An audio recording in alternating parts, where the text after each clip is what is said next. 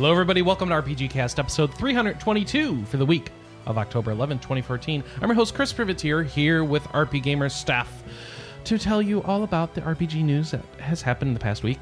Um, sorry we weren't here last week. We had a wedding. Uh, My Anna's- big brother got married. Yay. So we went to Canada. We uh, got to see that, including the weird ceremonies where they're signing the marriage license. Yeah, so in Canada, signing the marriage license is part of the ceremony. Yeah. So that's my lovely wife, Anna Marie Privitere. Good morning. Uh, You know- yeah? I will say there's uh, there's something practical and realistic about that that I kind of enjoy. we signed ours ahead of time and then left it in the pastor's office. Yeah, but you tech- already married. Yeah. That's what I'm saying. There's something nice and practical about actually making it official and signing the Well, and the funny thing was, is when we were planning our wedding, I'm like, where are we going to put the table on the stage? And everybody looked at me like, what are you talking about? I'm like, well, where are we going to sign the wedding license? yeah. I like how Oh, it, it wasn't until like the day before that you realized we weren't doing that. Right, because you were like, "Here, sign this." It's like ahead of time. Jeez. Anyways, See, there you go. For our foreign listeners, Canadians and Americans are not the same thing. No, not no, no, no, no, no. Hey, hello, Emmanuel Marino. Why, thank you. I am also not the same thing because I am in Los Angeles, California, enjoying this not sunny day for the first time in a long time. It's sunny here. It's actually Aw. beautiful today. It's got like that crisp um, fall air where you can still wear your capris, but you need a sweater. You stole my sun? Yes, I did. Well, speaking of places that don't get sun over in England, um, we have joining with us uh, for the first time, but not for the first time really, Alice Wilkinson. Welcome to the show. Hi. Hi. So, do, do you want me to start explaining now, or should we yeah, save you that should for later? start explaining now. okay. So, uh, in the spirit of National Coming Out Day, which it is today, um, uh, those of you who have not been keeping up, um, I, I think I may have alluded to this several times on the podcast, and I'm quite surprised nobody really picked it up. But um, I have actually started a, a transition as a transgender woman. Um, I just haven't started the voice therapy yet, which means we end up with this really weird situation where I've asked everyone to call me Alice, and yet here I am with my samey, gruff, masculine British accent. Sorry, this is going to be rather confusing for you all. so we may we may just go to your Quinn nickname for the for the meantime, just to help make the transition. Yeah, you can do that. Yeah. Um, because otherwise, I think my head's going to explode. All right. Oh, it's not that bad, Chris. It's not bad. You'll get used to it. I know I will. Hey, Alice, Yes. why don't you kick off what you've been playing this week? Yes. Oh yeah, we can start that already. Okay, so um, this will probably come up in in the news section later, but uh, uh, World of Warcraft patch 6.0.2 is coming out on Tuesday next week, which means they're now making all of the pre Warlords of Draenor changes uh, to well everything. Which means I've been on a mad dash to finish a bunch of stuff that I never did during Legendary Pandaria. quest of the legendary Yeah, cloak. the legendary quest. Now that's annoying. Um, basically, from 6.0.2 onwards, you will not be able to start the legendary quest. And if you've not finished it by the time Warlords of Draenor comes out at the end end of November, is it? Uh, November uh, 11th, Basically, thought all it of your progress will be. Yeah, basically all of your progress on the quest will be wiped, and they are removing the quest from the game completely. yeah. Um, Woohoo. so if you have not started the legendary quest, I doubt you're going to finish it before Warlords of Draenor comes out, just because drop chance is going to screw you horribly. No, no, no. They have um that They've buff got that on. buff. Yeah. And Yeah, they got but rid of the does- step in the quest where you need But to the do three buff isn't going to make it. Yeah, except uh, the buff does not make the drop chance on any of the items 100%. Yeah, it does.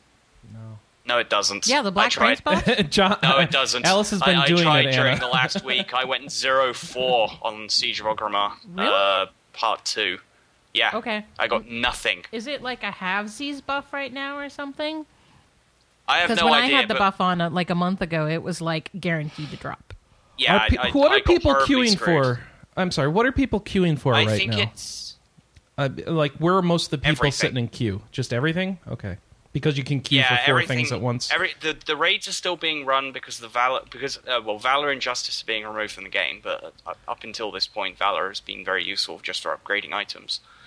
Um, but yeah, with six point zero point two, uh, the challenge modes are, are going away for a while because they're not coming back until the Warlords Draenor challenge modes start. So if you wanted a Pandaren Phoenix, Tuesday's your last day to get it.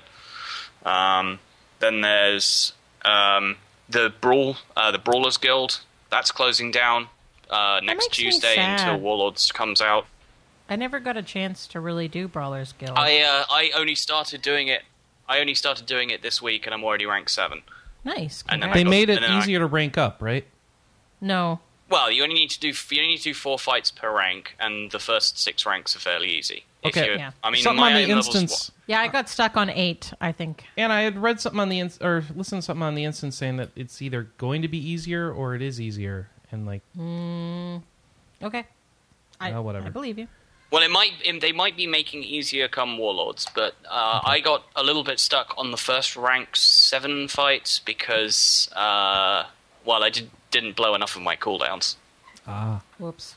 But yeah, well, it it if you if you've basically been I've been kind of semi semi actively raiding for a little while now, so I'm sitting on five three five, and that allowed me to get up to um, rank seven fairly easily.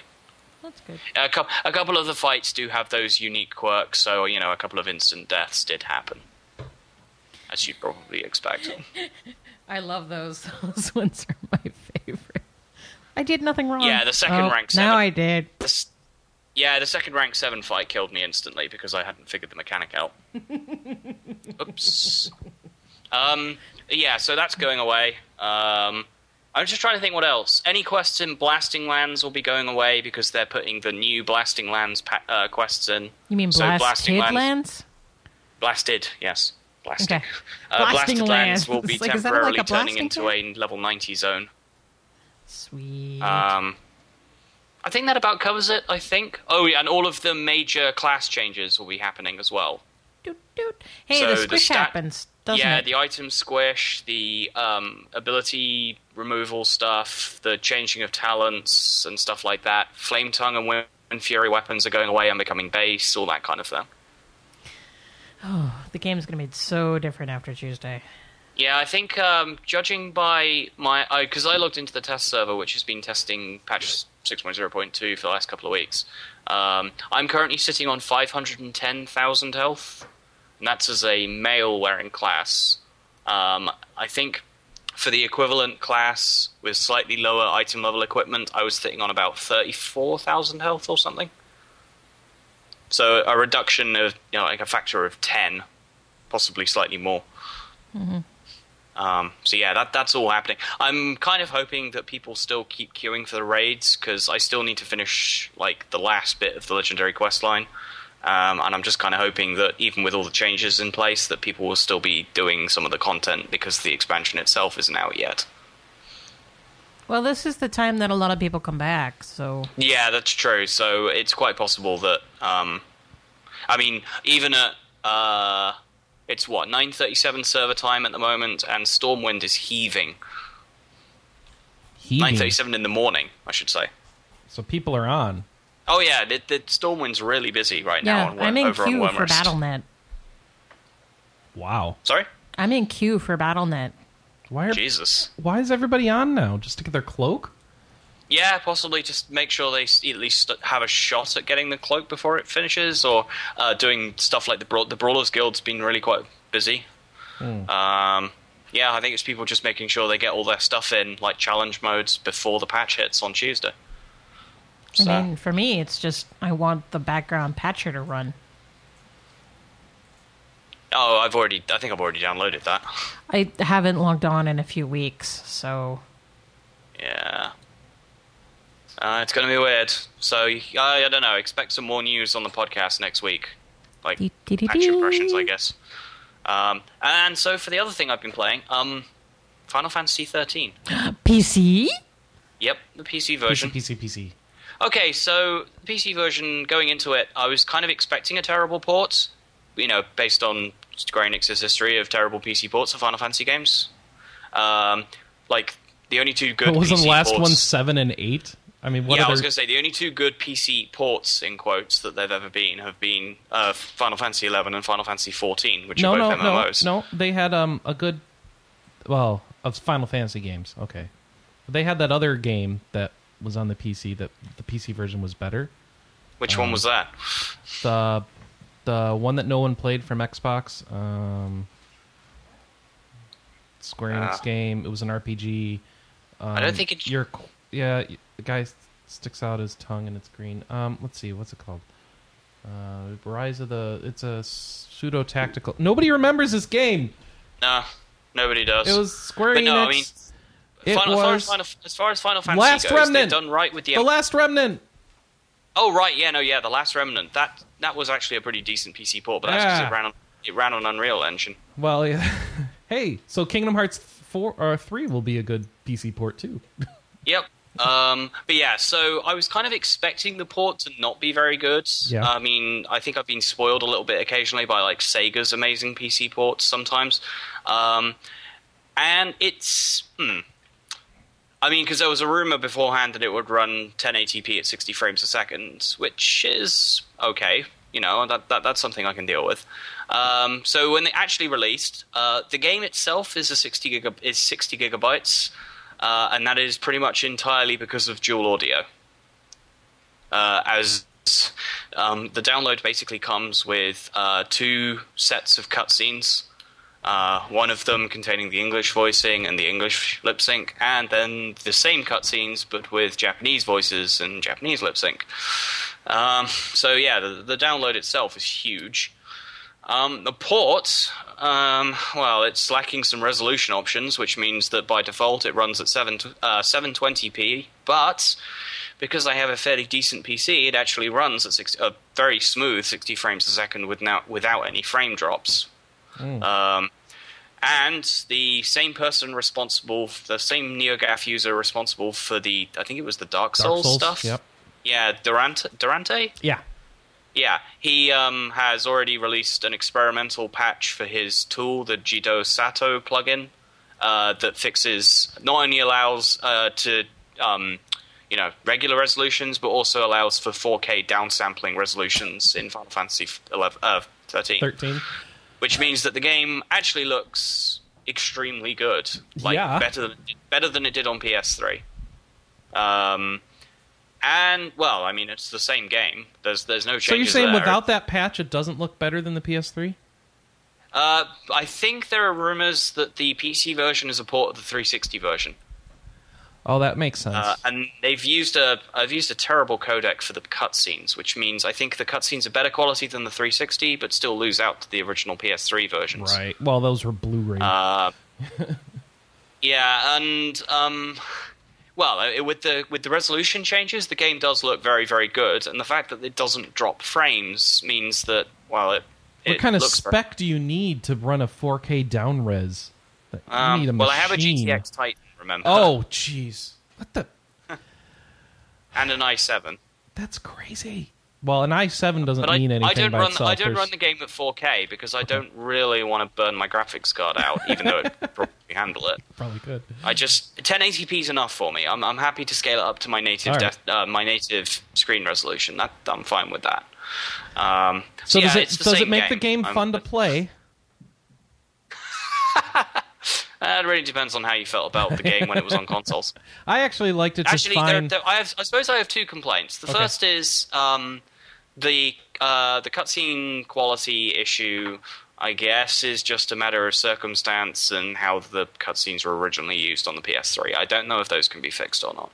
Apparently, some guy on NeoGAF had some success by basically taking a rip of the PS3 cutscenes, rerunning it through the same encoder that the P- the PC version uses, but at, at a much higher Bitrate. uh, bitrate Yeah. to fix the quality. That's funny. Um, and the other thing is pressing the escape key instantly quits the game. what? Yeah, with no confirmation. What? Yeah.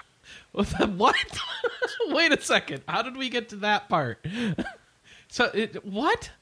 Anytime Yeah. you're playing Final Fantasy 13, even with no patches or mods, if you hit escape, it just closes. Yep. That's a problem.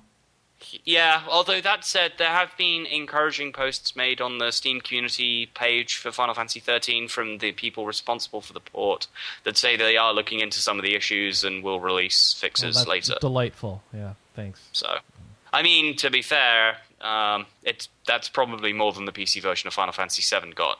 that one, that one required that one required the attention of like the PC modding community for about ten years. Well, know, then they released that new version that strips out all the good sound. Actually, I thought they fixed that. Did they? Yeah, I thought that fixed that by default. I know there's a mod you can download that replaces it all with um, the soundtrack quality music anyway.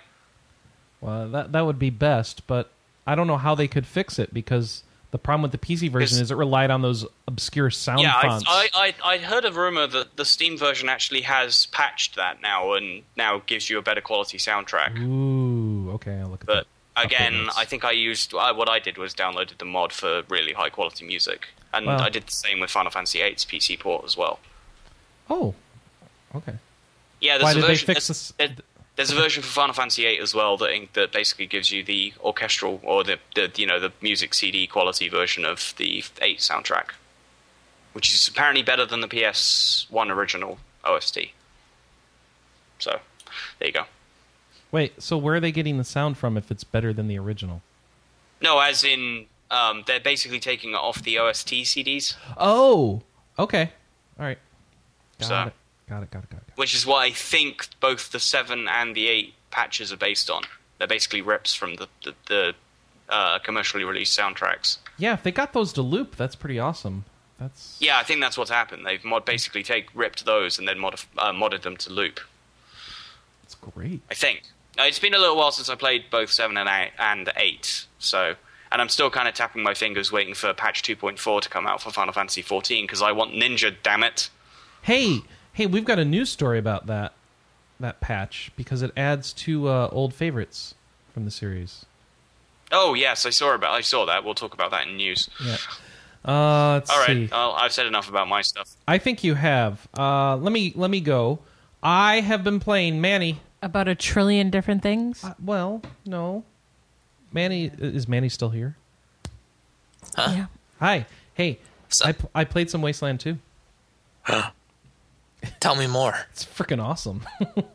um, you ever played the old Fallout games? I have not. Okay, because this is like that. It's a PC RPG, um, Western style. It's it's both it and Shadowrun. I would say are you know are kind of following that trend of everyone loves XCOM style combat. So let's do a combat system kind of like that. So they've all got that going on, I guess. But I I man, that game's good.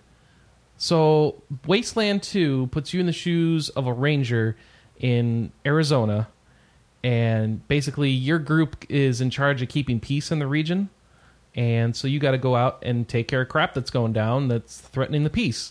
And so you know and you know eventually open up to a bigger to a bigger uh, plot and all that but uh, you have to deal with uh, raiders and mutants and giant mutated plants at some point and all this stuff. So it's all set in a post-apocalyptic world where there was nuclear war, and basically you're in a section of Arizona that's surrounded by fallout. And as far as you guys know, you're like the only survivors on Earth because you can't pierce the radiation clouds that surround you. So it's all about your adventures and keeping the peace and and doing what happens out there in the Arizona desert. So uh, it story is good. The characters that they've uh, introduced are pretty good. It's got voice acting, um, a lot more voice acting than I expected for an, a more. I would have considered this a more independent title, being a Kickstarter game. Um, let's see. Combat is kind of clicky, like think uh, kind of clicky. What what kind of description is that? It's turn-based combat. It's right? turn-based tactical. tactical to combat. Move 'em around on the map, decide what you're going to spend your action points on, or if you're going to bank a couple extra action points for following turns. And it has an Overwatch and all that sort of stuff too. Um, so that's why I say kind of XCOM-y, right? So uh, let's just say, you know, it's all about you know what are you going to max your characters in. You you get to build a team of four people. You can either build them from presets or create custom characters for all of them. Um, your characters don't have personalities. They don't really interact. Um, they don't have like a story backline or anything like that. But you can recruit NPCs into your party that do. So right now I have like six people in my party. Um, I started with four, and I I'm just shocked at how many people they let me have in my retinue right now. Um, so that's cool. Uh, and so yeah, that's where your story comes as interaction of NPCs, and your job is to go around and you know navigate um, conversation menus and try and manipulate people to get what you want or convince people to like you and trust you and that sort of thing. So um, you get to choose. Are you going to make combat focused characters? Are you going to spread them around, have everyone real strong at fighting? You're going to have one guy who's good at talking, so you can uh, do better in the conversations, and one guy who's better at sniping. You know, how do you want to do that? So you can you can spec people out, kind of the way you'd spec out a character in a Fallout game uh, or the older Fallout games and uh, it's got a real good feel. The voice acting's great. The missions are fun. Um, the dialogue's funny. I, I, have been enjoying playing the game, and it's just very addictive to wander around Arizona trying to discover new locations, go in and, and, and solve problems. So I'm really liking it, and I think it's been really well done. Um, I don't know. Do you have any questions, Manny? You seemed interested in Wasteland, so. Uh, no, not really. I know. Well, honestly, I know all there is to know about it at this point. Okay. Um, I, I can, is I there a Mac version for you yet? Are you kidding me? It's Mac, Windows, Linux, man. Yeah, well, why aren't you playing? Launch. What? Why aren't you playing? Uh, Too busy. All right. Do you have a copy? Okay. Did you get it or no? Uh, yeah, I kicked backed it a while ago. Okay. I actually need to go on the website and like claim it. Oh yeah, you should do that. Eh, I'll get to it eventually. But you should you should do that in case there's any problems getting your claim, so that they can work on it before the night that you want to play it, and then you have issues or something, you know. Um, all right. Well, it, it's turned out really well, so I think you'll be. How pleased. far in? That's my bigger question. Uh, me, I, am about five hours in, um, and then I got distracted with uh, Shadowrun Returns, Dragonfall Director's Cut. Oh, I have a lot more questions about that one, but uh, for for Wasteland, so you haven't been past Arizona. The reason why I guess I don't sound so interested is because the Arizona beta's been out for like two or oh, three yeah, months. Yeah. Well, okay. Uh, I well, what can I tell you?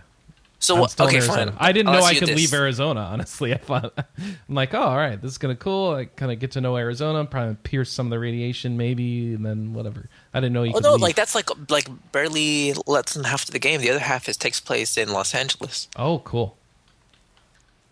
Um, so here are my questions then for like a final release build. I need like lots of bugs, typos, and like lack of polish, any of those kind of things. Um, trying to think of anything. There's some. The only thing I've really noticed is that there's sometimes where, you know, there's most of their voice acting money. Okay, all their voice acting money was spent on like the main guy, like who leads the Rangers, and like you radio home to him, and he calls you in with mission updates and stuff and then like the other teams. It's all about stuff you hear on the radio. Well there's certain times where you you have conversations with that guy where like there's one or two things where they won't be voice acted and that kind of stands out. It's like wait everything else i've been talking to that guy has been voice acted. And then what also stands out there's a lot of other characters that aren't voice acted. So you have like this really good voice acting stuff with your effectively your boss and all the radio conversations, but then there's a lot of other conversations in towns that don't have the voice acting. So that contrast is a little weird um, for it to be like so good there and then be missing in these other areas. But other than that, I have not noticed anything that I would complain about and say that was un- unpolished or unfixed. Um, I would say there's more bugs in the Shadowrun game than. Uh, than okay, I'll get to game. that. Yeah. So about the difficulty, I mean, people are complaining maybe it's too hard, uh, or at least unforgiving. I playing. I'm playing it on the if this is indeed your first rodeo setting. So I, am playing it on easy, right. and I found that to be plenty challenging. That's like the right around of a challenge for me. So, um, yeah, I don't know this and Shadowrun. They're all very brutal. So, yeah. Can you switch to difficulty at any time? Yes. Yes. All right. So yes. sounds good. Play on that one so you get comfortable, then move it up. Yes. And so there's no penalties for it. So you know whatever. Um, I. Yeah, I, if you want to do um, difficult combat, you you can't really spec your characters necessarily the way you might want to. You have to be very focused on combat, and and so having a character who can repair all the safes so you can open them and get loot, you can't do that because you need to put those skill points into other things like you know shotguns. so, yeah, I don't know. Uh, and that's not how I want to play. I like to explore everything and convince everybody that I'm their best friend and they should just agree to whatever I say in a conversation. And that's how I like to play those sorts of games. So, it, yeah, I'll put it on easy Right. and I'm okay with that. Uh, plot's good. And um, yeah, I don't know. I'm liking it. Uh, so Shadowrun Returns has been getting the rest of my time because that was uh, for some reason Wasteland 2's cloud saves would not sync properly between the Mac and the and the PC. So yeah, I You're asked you if it's out on the Mac. Of course, I installed it on my Mac. Did So I you get tried- the Steam version or the GOG DRM free version? Ah. Well, I got the Steam version. All right. Yeah. So the Steam Cloud, eh, that's the point. I didn't think about that with the GOG version. But I don't think GOG has cloud support, right? No, Yeah. not yet. They So, were supposed um, to ro- they were supposed to roll out their GOG Galaxy service like after a month, like a month or two after they announced it.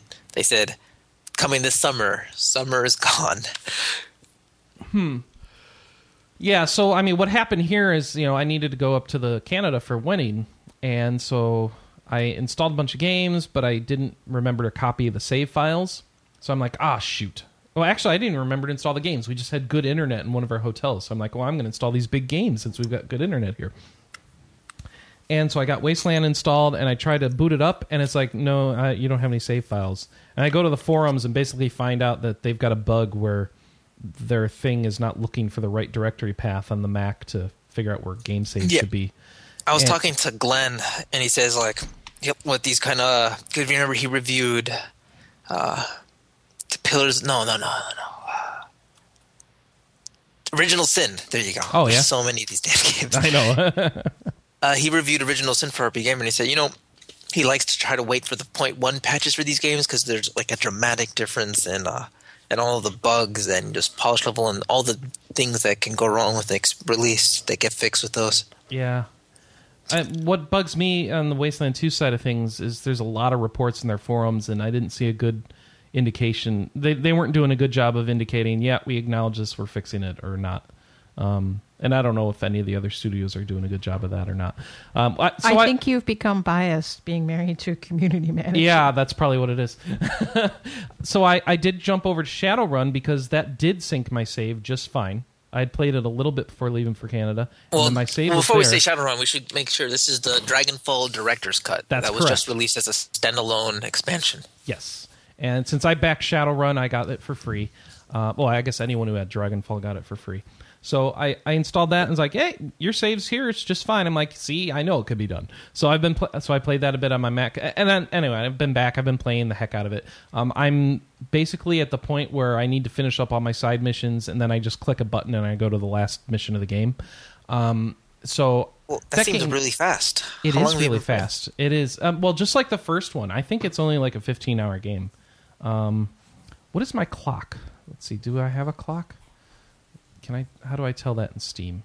Uh, Shadowrun return. Oh, Shadowrun Dragonfall Director's Cut. There's no return in it. Yeah, that seems much faster if you say Dragonfall Director's Cut. Okay, 18 hours in the last two weeks. All so right, yeah, so bad. I, I think by the time it's all said and done, and I do all the side quests, it'll be twenty five, uh, or twenty two, or something like that. I'm sure there's another two to four hours at least. Um, uh, oh, wow! There's a screenshot of area I don't recognize, so I don't know what's up with that. I need to go find that quest. So, uh, what to say here? If you've played Shadowrun Returns, it's a very similar combat game, uh, very similar game, uh, pretty much exactly the same. They, they're talking about all these changes they made with the director's cut. I, I'll be honest with you, I booted into the game and I'm like, this feels just like the other Shadowrun game, so I don't know what they changed. Uh, they changed stuff like the lighting, uh, the character jamming models, the animations. Stuff that They- didn't matter to me in the first game at all, I guess. They added uh, five new missions. Uh, you didn't play the original Dragonfall, right? I did not, so I couldn't do the side by side compared to the other Yeah. Dragonfall. No. they they added armor to the combat system. They changed the UI. The armor Uh, wasn't there before? Those armor pips, no, Oh, tho- that wasn't okay. there. All right. They also changed. Uh, let me see. Uh, your team of runners. They, the big complaint of the first one was that they, they were all just hireable mercenaries Yes. with no personality. Yes, that is a big deal here. Like your team is all like there's a bunch of story and character progression in your team here, and that was Well- not the case at all in the first Shadowrun Returns. And that wasn't the case in Dragonfall either. Oh, there was no character Okay. progression. Now you have a Okay. lot. I mean, they were there and they would level up on their own and do their own thing, but you didn't have control over. Say, I want to give them her this gun for this mission, or have her level up like this. Well, you okay? So you still can't really load out their equipment, um, even in in the director's cut. You can choose kind of. You get to choose like a tree of. It's actually like the Mass Effect leveling tree, where you're choosing as your power goes up. Do you want it to evolve like this or like this? So like, do you want her to specialize in shotguns or razor claws or something like that? And I'm like, well, of course, razor claws. What the heck are you crazy? And so you get to kind of choose that for your team as far as their progression. And then, of course, they have like essentially loyalty missions where if you keep talking to them, and making friends, you get to go on a big mission that gives them a boost to their character and its skills. But yeah, those are the like extra that. missions. I think, or those final ones. Oh, right? okay, yeah.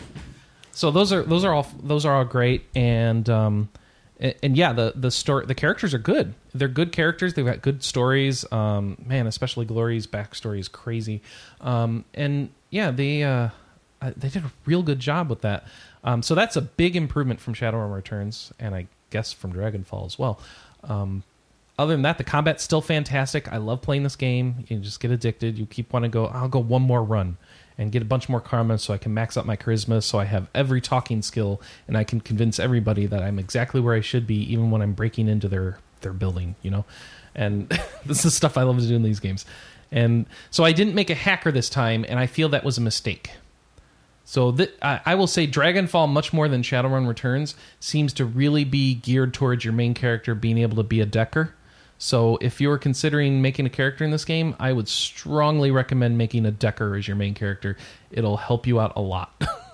What about? Don't you have a Decker on your team? I do have a decker on my team, but the way, and this is where the interface is starting to drive me insane. You can't. There are certain things you interact with in the world, and if you are a decker, you can like just bypass them or hack them or have access to them. Where if you aren't a decker, you can't. Um, the problem is, if you aren't a decker, it will not give you the option on all the things to just have your teammate do it but some things it will. And so it can become really frustrating why in this screen it will not let me have my decker do something and on this screen it will. And it just feels like it's either a bug or something they only half implemented or I don't know what's going on with that. But it's extremely frustrating. So if you're a decker, you don't have to worry about it at all. so I kind of recommend it. But that's if you want to get like every chest or read everything, right? Which is what I like to do in these games. So you're right. That's a good point.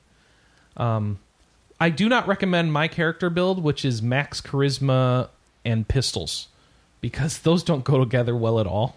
if you want to make a max charisma character, make them a shaman, um, because that, that that way your skill actually boosts your combat. My character is really useless in combat, which is bad when you're on the missions where it's like just your character and someone else in combat. It's like, ugh. Ugh.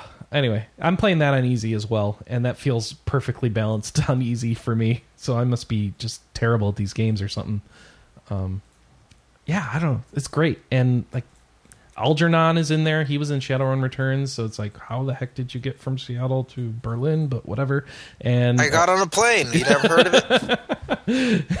so it's, it's all good stuff and like dude you, you the game's title is dragonfall and um yes you will be dealing with a dragon in this game so yay um be excited for that so ah it, it's great it is an excellent game uh, i know that uh, there was a review this week where they gave it a five out of five on our site i don't know if I, gave I- it a. I disagree with that given the lack of polish and there's there's just little bugs and problems in Well, you have to remember, parts of the interface he but is a hardcore uh, Shadowrun fan. Oh yeah, then you're of course you're going to give this a five out of five. I totally see it. It's it's a reasonable score. In, in it, this game is up there. It's a four four and a half for me. Um, So that's So- it. So if you don't have all that Shadowrun history, it's like a solid four. But if you love Oh, that easily. Shadowrun stuff, yeah. you could see why you'd get the extra little boost, right? Yep. Yeah. I I have no no complaints about him giving that a five. That's that's fine. Yeah, this is a great game, and Wasteland Two is also a great game. I think Wasteland Two is a better game from what I've played. But, It's a much bigger game too. Well, so the thing is, I've put more hours now into Shadowrun though, so I need to go back and put like ten more hours into Wasteland 2 and see if I still feel that way. You mean another 80 hours? Well, is it really an eighty-hour game? It's gigantic. Oh man, this gonna take forever. Um, so because of those two games, I've not played the other game I thought I was going to play a ton of. Um, well, mostly because I wasn't here, but I have not played any Shadow of Mordor, and that makes me sad. It makes me so sad. And so that's where Next I'm at. week. Yeah, next week. Um, and that's where I'm at with gaming. Other than that, lots of Clicker Heroes, and that game is just Clicker Heroes is like a plague. Is what I've decided. So clickerheroes.com. I'm sorry. All right, Manny, what have you been playing?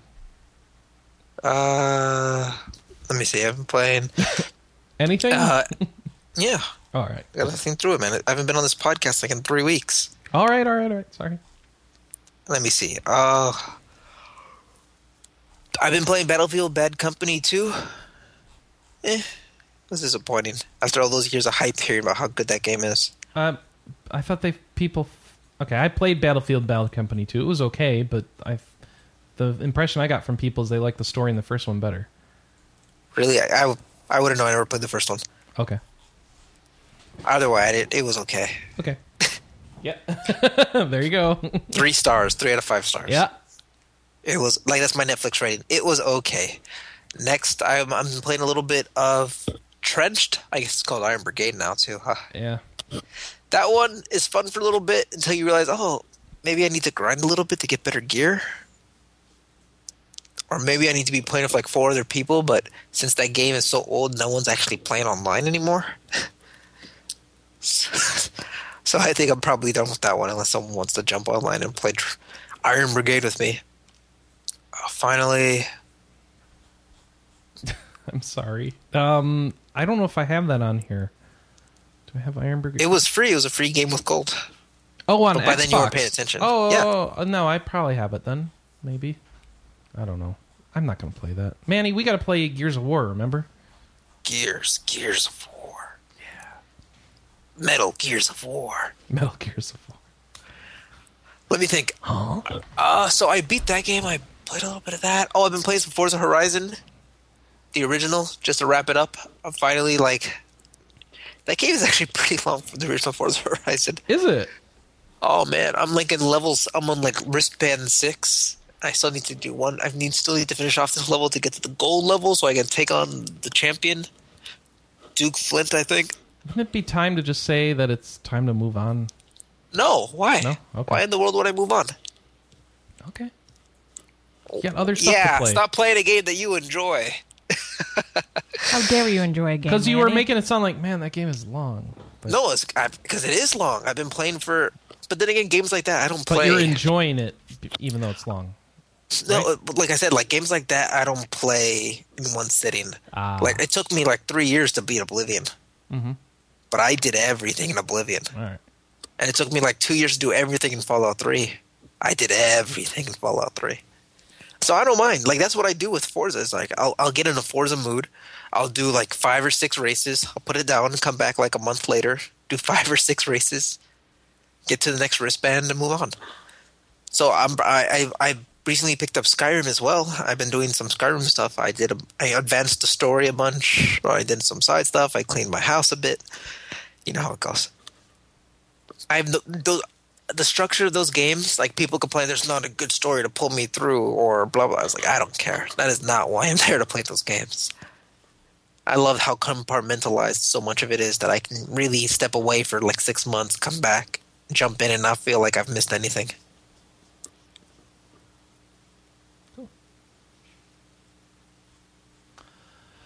All right. Everyone died. Yeah, sorry. No, no. You got anything else you played? I think that hey, between Skyrim, Forza Horizon, Iron Brigade, I'm not And saying you Beating didn't play Company. enough. I'm just That's a lot. All right. no, I'm just saying I'm good. That's a lot. You're good. All right. That's a lot for Manny. It's a lot for anybody. Meh. Skyrim. Is it my turn? Yes, Anna. Okay. I've been playing Dissidia. Duodecim. Thank you. So I finished the As I blow out the microphone. I finished the Dissidia Duodecim. unique content, and now I'm going back and playing through the original game. I'm on. There's like ten chapters, and I'm playing chapter eight. So that should be fun. You really love Dissidia. I do. Yeah. It's Hey, fun. Dissidia is a good game. Well, she was going to play Persona 3 and then got distracted and played Dissidia instead. Yeah. Well, let's be fair. Persona 3 does take a long time. Yeah. Well, she's been playing for Dissidia for hours and hours. And- yeah. I Yeah, but- probably. Yeah, but it's relative. I've probably put 30 hours into Duodecim. Duodecim. So, Let's say it right. um, I've also been playing Terra Battle, which is now out on the US. You spoiled a s- news story. Yes, I did. So it's So wait, is it iOS, Android? Um, I don't know. I know it's But iOS. iOS for sure. Yeah. Well, and I'm happy that it's out, but It I'm be also both. kind of super annoyed because um as part of the air quote official launch event, they've added a new default character that they gave all new players. And it's this amazing healer that learns how to resurrect. Well, it's and your fault if for you're playing an the game existing, ahead of time. Right. I mean, that's the thing that pisses me off. It's like if you're an existing player, you get the finger. And it's like, mm, mm. Tell me, tell me more, Anna.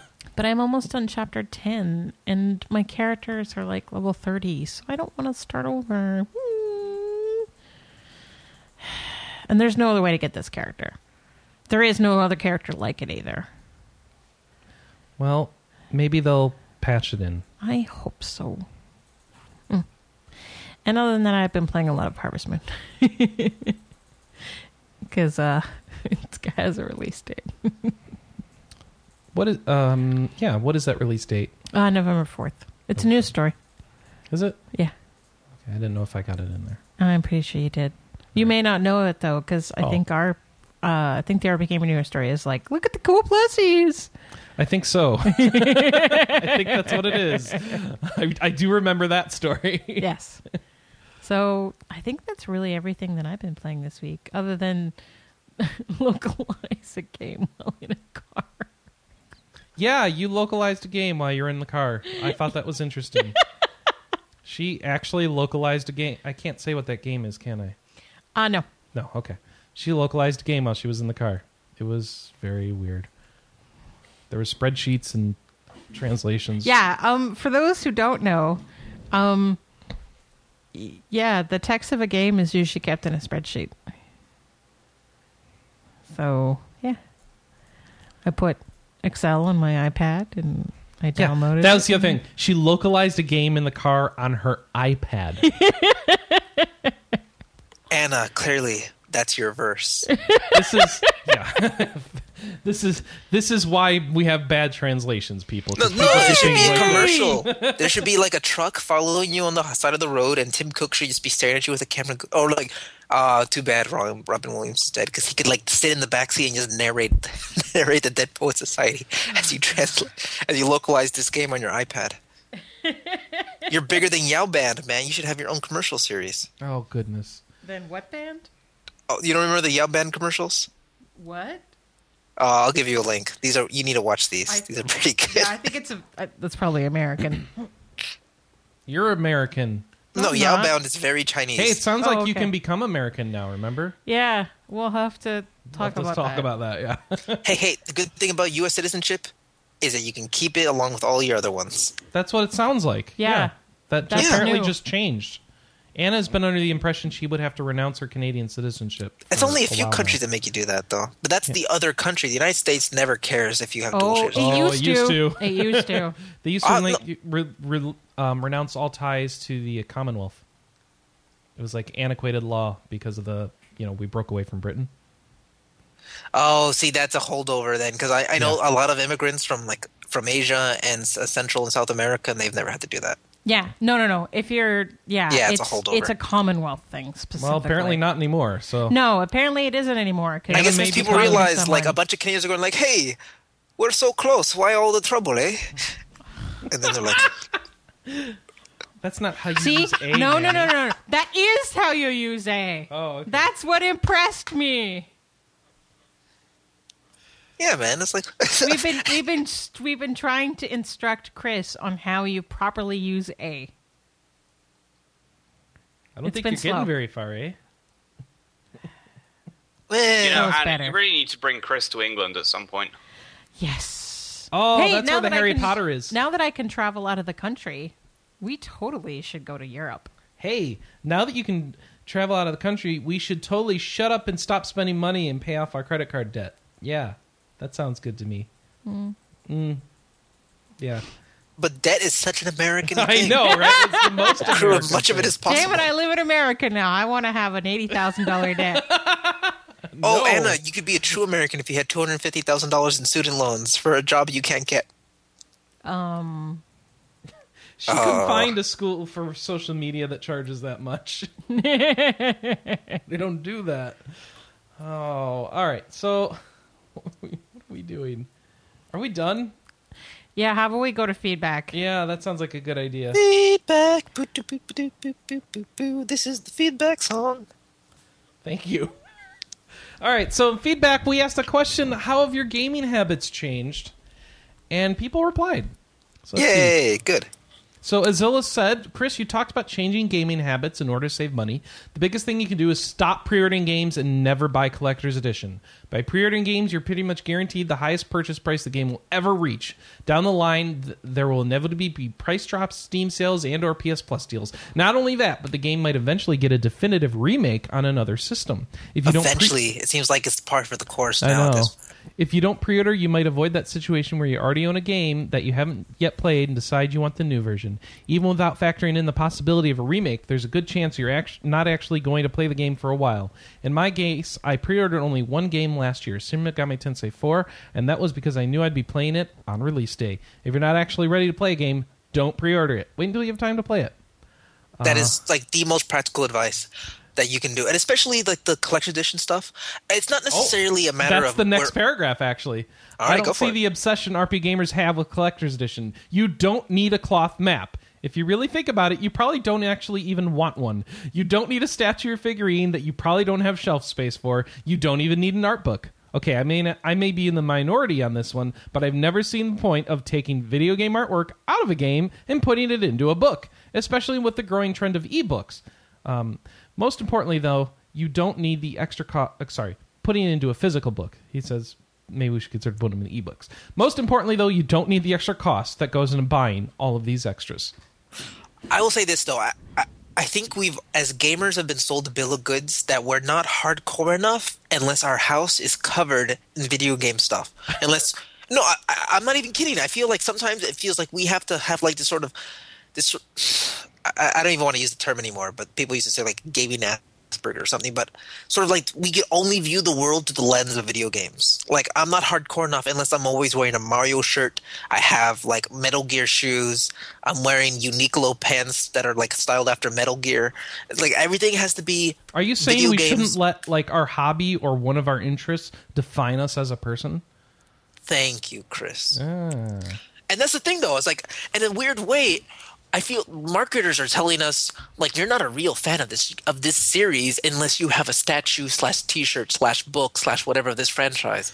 But the problem is that would be okay if we all picked like our one favorite franchise. Right. The problem, it's the thing. is- The thing is, all RPG companies want us to have all of their stuff, and all video game companies want to have all of their stuff because they're all our favorite franchises, right? So now we have like this the Sam See, Fisher statue. this was better back in the 90s where if you were like a mega fan of something you would go and import the thing that was only in japan and that there was only a limited number of them made Yeah, and, and that would actually made you thing. unique yeah That would be like the one thing you had in your house. You'd be proud, like, hey, look, I have this one Final Fantasy statue from this one game. It's not necessarily my favorite in the franchise, but that's the one that I could get. And it shows Mm-hmm. you how much of a fan I am that I imported it, and I really love it that it's here. But it's like now everything and its mother has a collector's edition. So You know, at the same time, there's also pressure from the fans for the companies to. it says the woman who has to deal with everybody who wants natsume plushies Yes, and I mean that's the thing is it's like the idea of releasing a Harvest Moon game at this point without a plushie is Um, but you don't charge like a bazillion dollars for your plushies No, it's that's like true. free with a pre-order usually yeah. So the little ones are free, and then the big ones are ten. yeah But I get that too, though, because I, I get why. But I'm, I'm wondering if those people who do that, Harvest Moon is that game for them that we were talking about. That one thing. That no, they they're collecting collect them and all. love. They want all the animals. I think it's a little different there since they're inexpensive plushies and they Yeah, actually make sense to have multiples of Okay. because you have a little farm. But I guess like ideally, like if you look at like the kind of people who go to BlizzCon, like they have like maybe the World of Warcraft collection edition or like a couple of them, because that is their game. That is Yeah. the thing they care about. Well, if that's all you play, I think it's totally reasonable to get all the WoW collector's editions because like you do want to immerse yourself in that because that's all you do. I think it gets a little outlandish if now I if you have a collector's edition for every single game, even if Yeah. you like a brand new franchise you haven't even Yeah. played yet. I- you know, no. Gen- uh, generally, love- also the other thing you do is uh, buy art books outside of collector's editions because they tend to be either Better. more complete all or significantly better. Yes. The, Absolutely. the problem is the darn Blizzard art books d- are only available in their collector's editions. Yeah, I think Blizzard is like the one. I think it's Blizzard is like the one exception where they kind of issue these like humongous art books with their collector's editions. Oh, yeah, that's the only thing that's ones. worth anything in the collector's edition anymore, and Yeah. They're overpriced, and eh, I don't care about them anymore. Because Um, I yeah, find I don't read like- the art books. I'd, I'd be kind of annoyed. For example, I picked up the art book for uh, the Gundam 00 movie. Uh, I'd be kind of pissed if it only came with like a collector's edition of the Blu-ray that I could only then import from Japan. And then it was like, Because chances are the Blu-ray wouldn't work. yeah. And can you imagine too if like you did all this, spend all this money importing it, it was just the size of a Blu-ray. It was like this little horror ensemble book of like sixty pages. oh. I hate those. Yeah, whereas I have a actually how many pages is this? Yeah, the the the, the art book I have here is 146 pages, and it's You know, A4 sized. You know, what's great art books is uh, are the design works from Udon Udon books. Yeah. Oh yeah, the Yep. Udon stuff because uh, they did the um, Well, uh, Udon is the just Valk- localizing them, right? Yeah, but they, they localized like the Valkyria Chronicles art book, which is massive. That's like You should see- 500 pages or something. You should see their Monster Hunter one. It's like every piece of armor, every design set, every. I actually weapon, looked it's all at it. I wasn't that impressed, so I didn't buy it. Which Uh, one? and there are some the there are some Hunter one. amazing there are some amazing Final Fantasy 11 ones because they've built up over the years. Now, if you want a good one, get the Okami one. Yeah, actually, I have um, one. I have another Capcom one, which is the Mega Man Battle Network series art book. So Oh, it nice. covers all six games. Uh, So our lesson: to stop buying collector's editions and go buy all the books from Udon. Got it. Whoa, how- Yeah, no, yeah, more like this. I'd say more this, but find the thing that you actually are passionate. Like, I- I think we After think of the fact, gaming as an yeah. all-encompassing hobby, but there are so many subgenres and so many different aspects within gaming itself. Find the one that really speaks to you, and if you want to like get collectibles from that, go for it. But you don't need general gaming collectibles for everything and anything just because it's gaming. Hey, Manny, Yeah, Skylanders. Sky, don't buy, don't buy Skylanders. Anna just spent three hundred dollars on Skylanders stuff last night. To be fair, that's part of a game, though. But man, Yeah, how, how many of you guys are pre-ordering uh, amiibos now that they're available to pre-order? I ha- I looked at it, thought about it, and said, "Nah." We'll buy the ones that look good when they're out. Yeah, And They're that pretty we'll expensive, too. use. Yeah. I mean, the problem is, is that they're going to be what forty dollars. and I still don't have a good sense for whether or don't not know they're useful. What they're going to be used for? No, Yeah. they're twelve ninety nine each. About twelve ninety nine each. Oh, Yeah, okay, my bad. $12.99, Yeah, but at, at the same time, it's like, eh, if I don't know that I'm going to use it, why spend the money? I'll say this though: if you if you're a Smash Brothers guy and that's your thing, I can totally get it. But I'm watching Yeah, I Hatsune mean, Miku a coup- perform on David Letterman. this is really weird. we'll get to that Udon, soon. Udon put it on the on their website. this is that's surreal. Oh my gosh, she's got sparklies now. How I'm actually trying to do get rid of that? stuff. That's really cool. That hologram that they make. They do that it's all the time. It's not a though. screen. It's like I don't get it. Can you see it if you're there in person? Oh yeah, because there's a piece of glass. Okay, I got it. All right, that's weird. Uh, we should talk about something else. Uh, some we have so much feedback. We should move on. Um, Phil Fancy Pants, not to be confused with JC Servant Phil. This is a different Phil.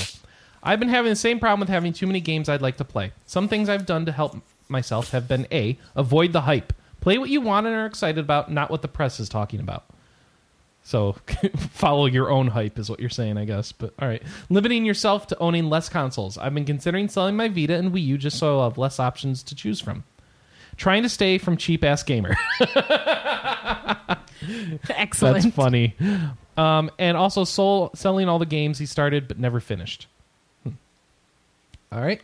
Uh, and he agrees with Manny. I'd rather play a few good games rather than one 100 hour RPG. I've now started Persona 3 three times now, and I think I'd rather just invest my time somewhere else, even though I did enjoy Persona 4. Okay. Um, I will say this though. I mean, about not pre-ordering stuff. If if you go digital, I say don't buy the game until like literally the day you're ready to play it, or yeah. unless it's like a massive sale. No, you're probably right.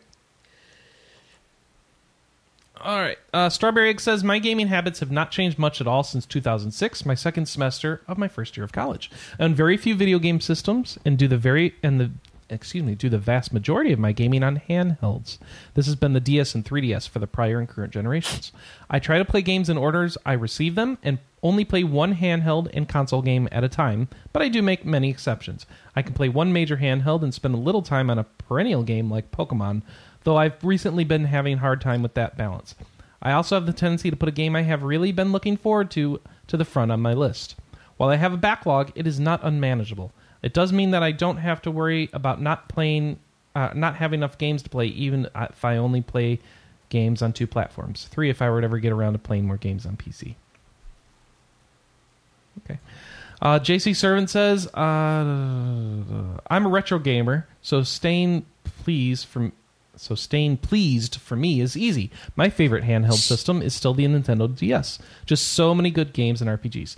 The PSP is another treasure trove. Yummy! I've tried tablet gaming, even some of my favorite retro games, Spiderweb games, etc. It just never works for me. Give me a controller any day. Not to mention, on phones, games kill the battery. Shaman says, in recent years, I've decided to cede the TV more to my roommate, which has really pushed me more towards handhelds and the Wii U for most of my gaming it helps that most of the RPGs I enjoy are going there as well. I've started really bargain hunting, but I have a different strike points for games. But I have a different strike points for game as impulse buys.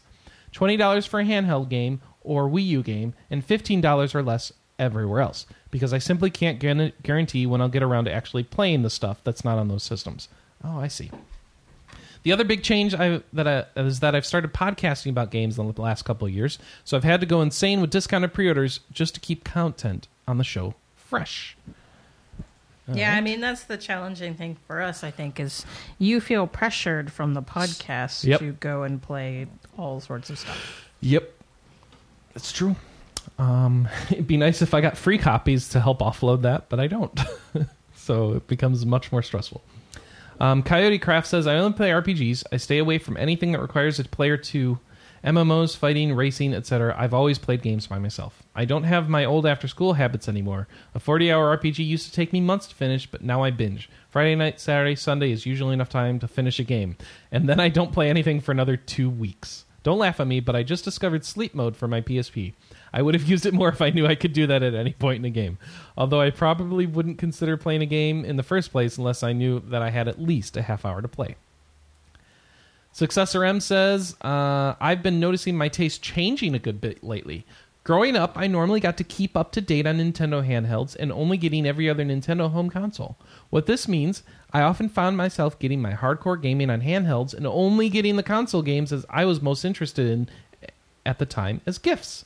During my teen to adult years, I started working and funding my gaming hobby on my own. Consoles have been a big part of my life since then, but I ultimately find myself always going back to handhelds, using my 3DS and Vita more often than my PS3 currently.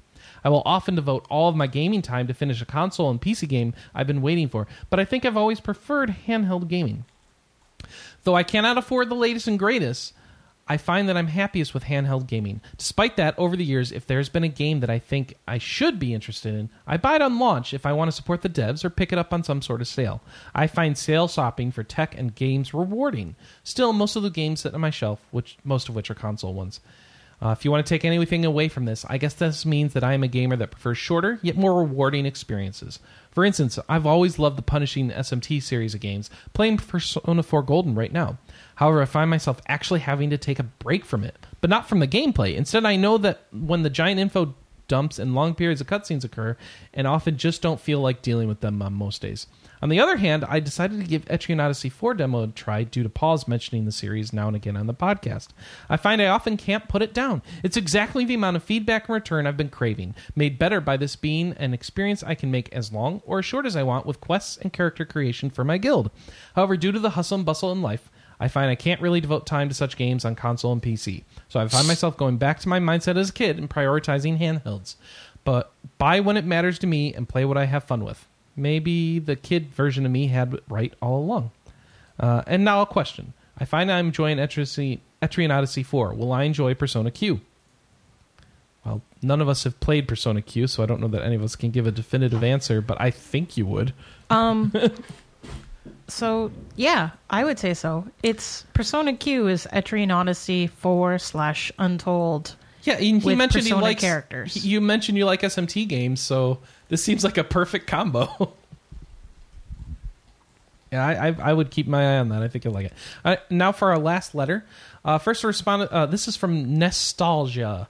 Uh, to respond to the question posed by Chris, I feel that my gaming habits have changed most certainly within the past year to such a degree as to be unrecognizable from their appearance last year. I've become a different person and spurred by both the account of the robbery of your house and watching YouTuber Austin Evans's house burn down earlier this year, have begun to embrace minimalism in games and in most of my life. The way I see it is as follows. There's no need to get a collector's edition or a special edition unless you plan on flipping it for a profit, as it does nothing but give one clutter and physical space that is being taken up. Secondly, I do not buy digital copies, which may seem strange, but it is much more than simply strange. For example, digital copies can never be sold. Therefore, they cannot be used to get money back from. Therein, I buy digital copies only for games that I absolutely love. For all other games, I buy them new or in excellent used condition, play it, and when I'm finished, sell it back on Amazon via the Amazon Seller Program, which nets me anywhere from 65% to 75% return on investment, and sometimes for Nintendo published games, especially, an astounding 85% return on investment. Um, let's see. I've learned there's no need for me to stockpile games that I will never play again. When I found out that games that I had not played in some time such as a scratched up copy of Super Smash Bros. Melee without a case that I got for free from a friend could be sold for $45, uh, which I did. I began to embrace the idea of keeping my collection in constant rotation, making sure only to keep games that I absolutely love or that I have not finished yet. Although for some games, if they are not particularly impactful upon my opinion, I disregard them. I've begun to sell game systems or replace them with backwards compatible systems that are a generation older and try to keep my, the total number of games down and the total amount of money in my checking account up. Wait, what? I don't understand the thing about selling game systems. Is he saying he's dumping the PS4 in favor of the PS3 or the PS2 in favor of a PS3? Oh, I don't know. Um, all right. As to your question regarding one good game, I do wish to throw myself into a litany of di- different stories most of the time. However, there are some games, such as Final Fantasy XIV, which are so good that not only do I play them for hundreds of hours, but they almost never get tiresome. I believe I played Final Fantasy XIV for six months before retiring from it temporarily. I'm actually curious to see what you all think of the, regarding the state of my affairs, and I have a question for you. I'm thinking of digitizing my Final Fantasy collection and selling all my physical copies. In order to do such, I would need to purchase all the Final Fantasy games that are available digitally on P- on PSN. Those available on PSN for the Vita, 10 and 10.2, and those on Steam, like 13. And in the future, 13.2 and Lightning returns as well as purchase of Vita. Do you believe this to be worth the opportunity cost? What opportunity cost? I don't. Know. He didn't list an opportunity cost, so I, I suppose I suppose the trade-off is um, buying all the games on digitally might be cheaper because you might be able to get more money for the physical copies when selling them, like the older ones maybe. but then you're stuck with these vi- di- physical copies, I guess. I'll, I'll say this though. Uh, I think people who buy digitally, like, sort of in the back of their mind, understand, or at least they probably should, that you may have to buy them again digitally somewhere else, Yeah. like PSN. I mean, who knows? Sony's not going to be around forever. Yeah. So But I mean, you're talking about his other copy of those games is for a Sony system, so yeah, but they if they're physical, you can always just take out the system. well, put- put 'em eventually the discs are gonna rot. hey, eventually you're going to rot too. Yeah. So honestly, none of this matters. Um, I, I, I honestly I don't see anything. Uh, two things on this. One, I don't see what he's proposing here to be that risky. Getting the PSN versions of all those games lets him play them on all the platforms that he has. Um, assuming he has a PS3 or something that can play the PS1 games. Um, he's going to pick up a Vita. That seems like a good pickup if you're going to play old PS1 games. How about this? So Um, that's all good. And then the Steam version of slowly. 13 seems to work okay, except unless you hit the escape key.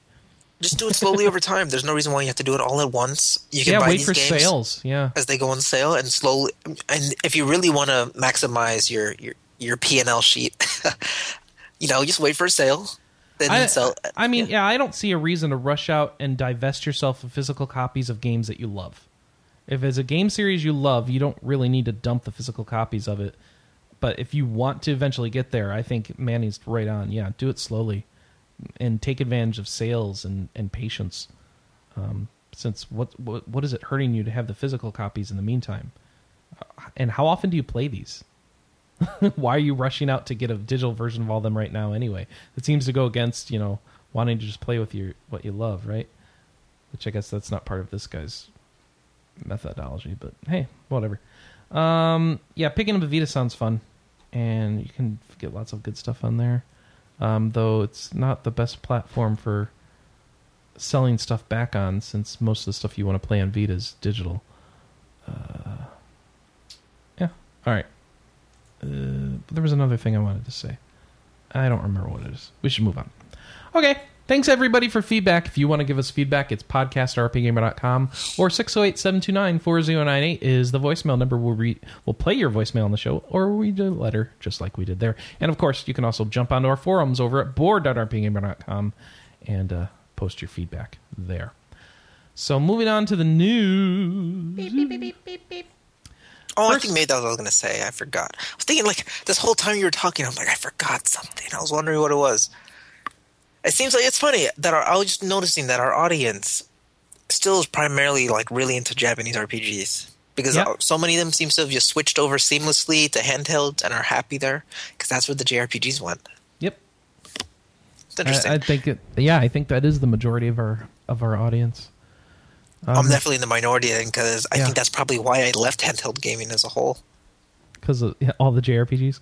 just I'm just there's not much coming out of Japan that I'm much interested in, and the few that are there aren't like just you know enough to justify the price of what I would pay. Yeah, interesting though. That being said, I think the audience that we have that's into Western RPGs has grown dramatically. I mean, I remember back in the day, air quote, when it was like we had that one token guy on our forums who liked PC RPGs, and everybody was like, "What are you doing on the PC?" And um, now we have a lot of people that are Western RPG lovers, both on staff and in our fan base. So I don't think you're in a tiny minority, if that helps. Cool. Still just a weirdo. PCs? Why would you do that? Don't you know Sony knows exactly what's right for you at all times? Why you know Nintendo? there you go. Thank you.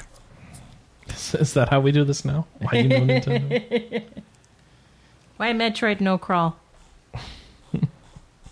That's the best Smash Brothers trophy ever. Is it really a Smash Brothers trophy? It Yes. references the crawl thing. Yeah. It's it's funny because Samus, unlike most action heroes, instead of crawling, Samus's suit enables her to roll up into a ball. it's great. All right. There's uh, also a pretty pretty fly for a shy guy joke on the shy guy trophy. that's awesome. I think it's funny now, but we go back later, like in like two years, be like, oh, all of these jokes are so outdated. No, there'll be a new Smash Brothers by then. It won't matter. In two years? I don't think so. Uh, I come on. Why Metroid no crawl is kind of timeless. No, it isn't. I really don't think it is because it was it was born out of um, the Miiverse, and people will forget what the Miiverse is in two years. I forgot what the Miiverse was until you said Miiverse. Exactly. All right, we got two new Castlevania titles. Two new, two Castlevania comings to the North American Wii U Virtual Console: Dracula X, and These um, are some of the first GBA games that are coming, right? no, Well, what else is there? well, GBA Dracula on the X Wii is U? a TurboGrafx game, right? Y- y- No, but there's No. two Game Boy Advance games. I don't know coming. what it is. I'm an idiot. It's and then Circle the Moon is the GBA game. I don't know what the Dracula X version will be. I forget what it doesn't say in here what system they're emulating. One of them is G- at least one of them is GBA. Yeah, Circle the Moon. Yeah, that's one of the first GBA games on Wii U, isn't it? Probably. Cool. It was a Game Boy Advance launch title. I remember that's what I bought when I got my GBA. my purple GBA. What? You had a purple? Oh, right, right, right, right, right. The grape. It was at launch. You didn't have much choice, oh, and the white Oh, it ones does were say hard to here. get. Dracula X is a is a Super Nintendo port of the TurboGrafx 16 game, which is the one you want actually. Rondo of Blood. All right. Uh, let's see. We've got lots of screenshots up for Dragon Age 3 Inquisition and Nobody a trailer. expects the Inquisition. I don't know why I put that in here. Oh, I did a Q&A roundtable with those peoples. Oh, you want to tell us about it? Uh, it was mainly about customization. Uh, I'll just give you the quick rundown that I can remember. Okay. Okay, so lots of options for customizing your face among uh, was it four or five different races, including the Qunari, uh, dwarves, I think elves, right? Humans. Mm-hmm. Uh, you can't change body type or height if you're really into that kind of stuff. You can't do that. Um, lots of schematics. Like there's a lot of flexibility. So like, I'll just give you a quick example. So I have this sword that I have. I found a schematic for it, and depending on the materials I put into it, it can radically change what that sword becomes. So say I have a bit of iron, I can use that to that gives the item certain properties. So it's all about this sort of slot system. So in the first slot, I'll put in the schematic, I'll put iron. It'll give the blade a certain strength and a certain like kind of sheen to its color and its metal. And then I can put in a different hilt. And then there's like things I could, different items I can put into the slots. So okay, now I can put this in. here. Here's electrified, or here this will boost its stats. Or then you can come in and swap it out. Okay, I I have gold now. It'll look different. It'll react differently. It'll do that kind of stuff. And you can do that for not only weapons, but you can also do that for armor. So you maybe have this armor set. Be like, I don't like these pants. I'll put in these pants better because they look nicer. Uh, I this is, looks it need this set needs to be a little bit stronger. I found some steel. I'll put in some steel. It'll change the look of it. Um, what else? Lots of crafting. You can do similar things with the kind of crafting. So, like say you say I have a, a jar of bees that I throw at people. Eventually, I can go to an alchemist. Wait, wait, wait, wait, wait. What? Yeah, it's a it's a grenade, jar of bees grenade. Oh, jeez. so I have my jar of bee grenade, and I can go to an alchemist and be like, "Hey, yo, if you do this thing for me, I'll upgrade your jar of bees." So now whenever To I a jar craft of hornets. Ooh. So like for example, yeah. So now whenever I craft my jar of bees, it'll automatically be upgraded to jar of hornets, or Okay. like, right. or I do something for a guy. And now my whenever I, I refill my potions, there'll be a stronger level or version of them of those potions. Um, okay. For your companions, you can do all of this for your companions as well, but it won't overwrite their basic personality or sort of like style.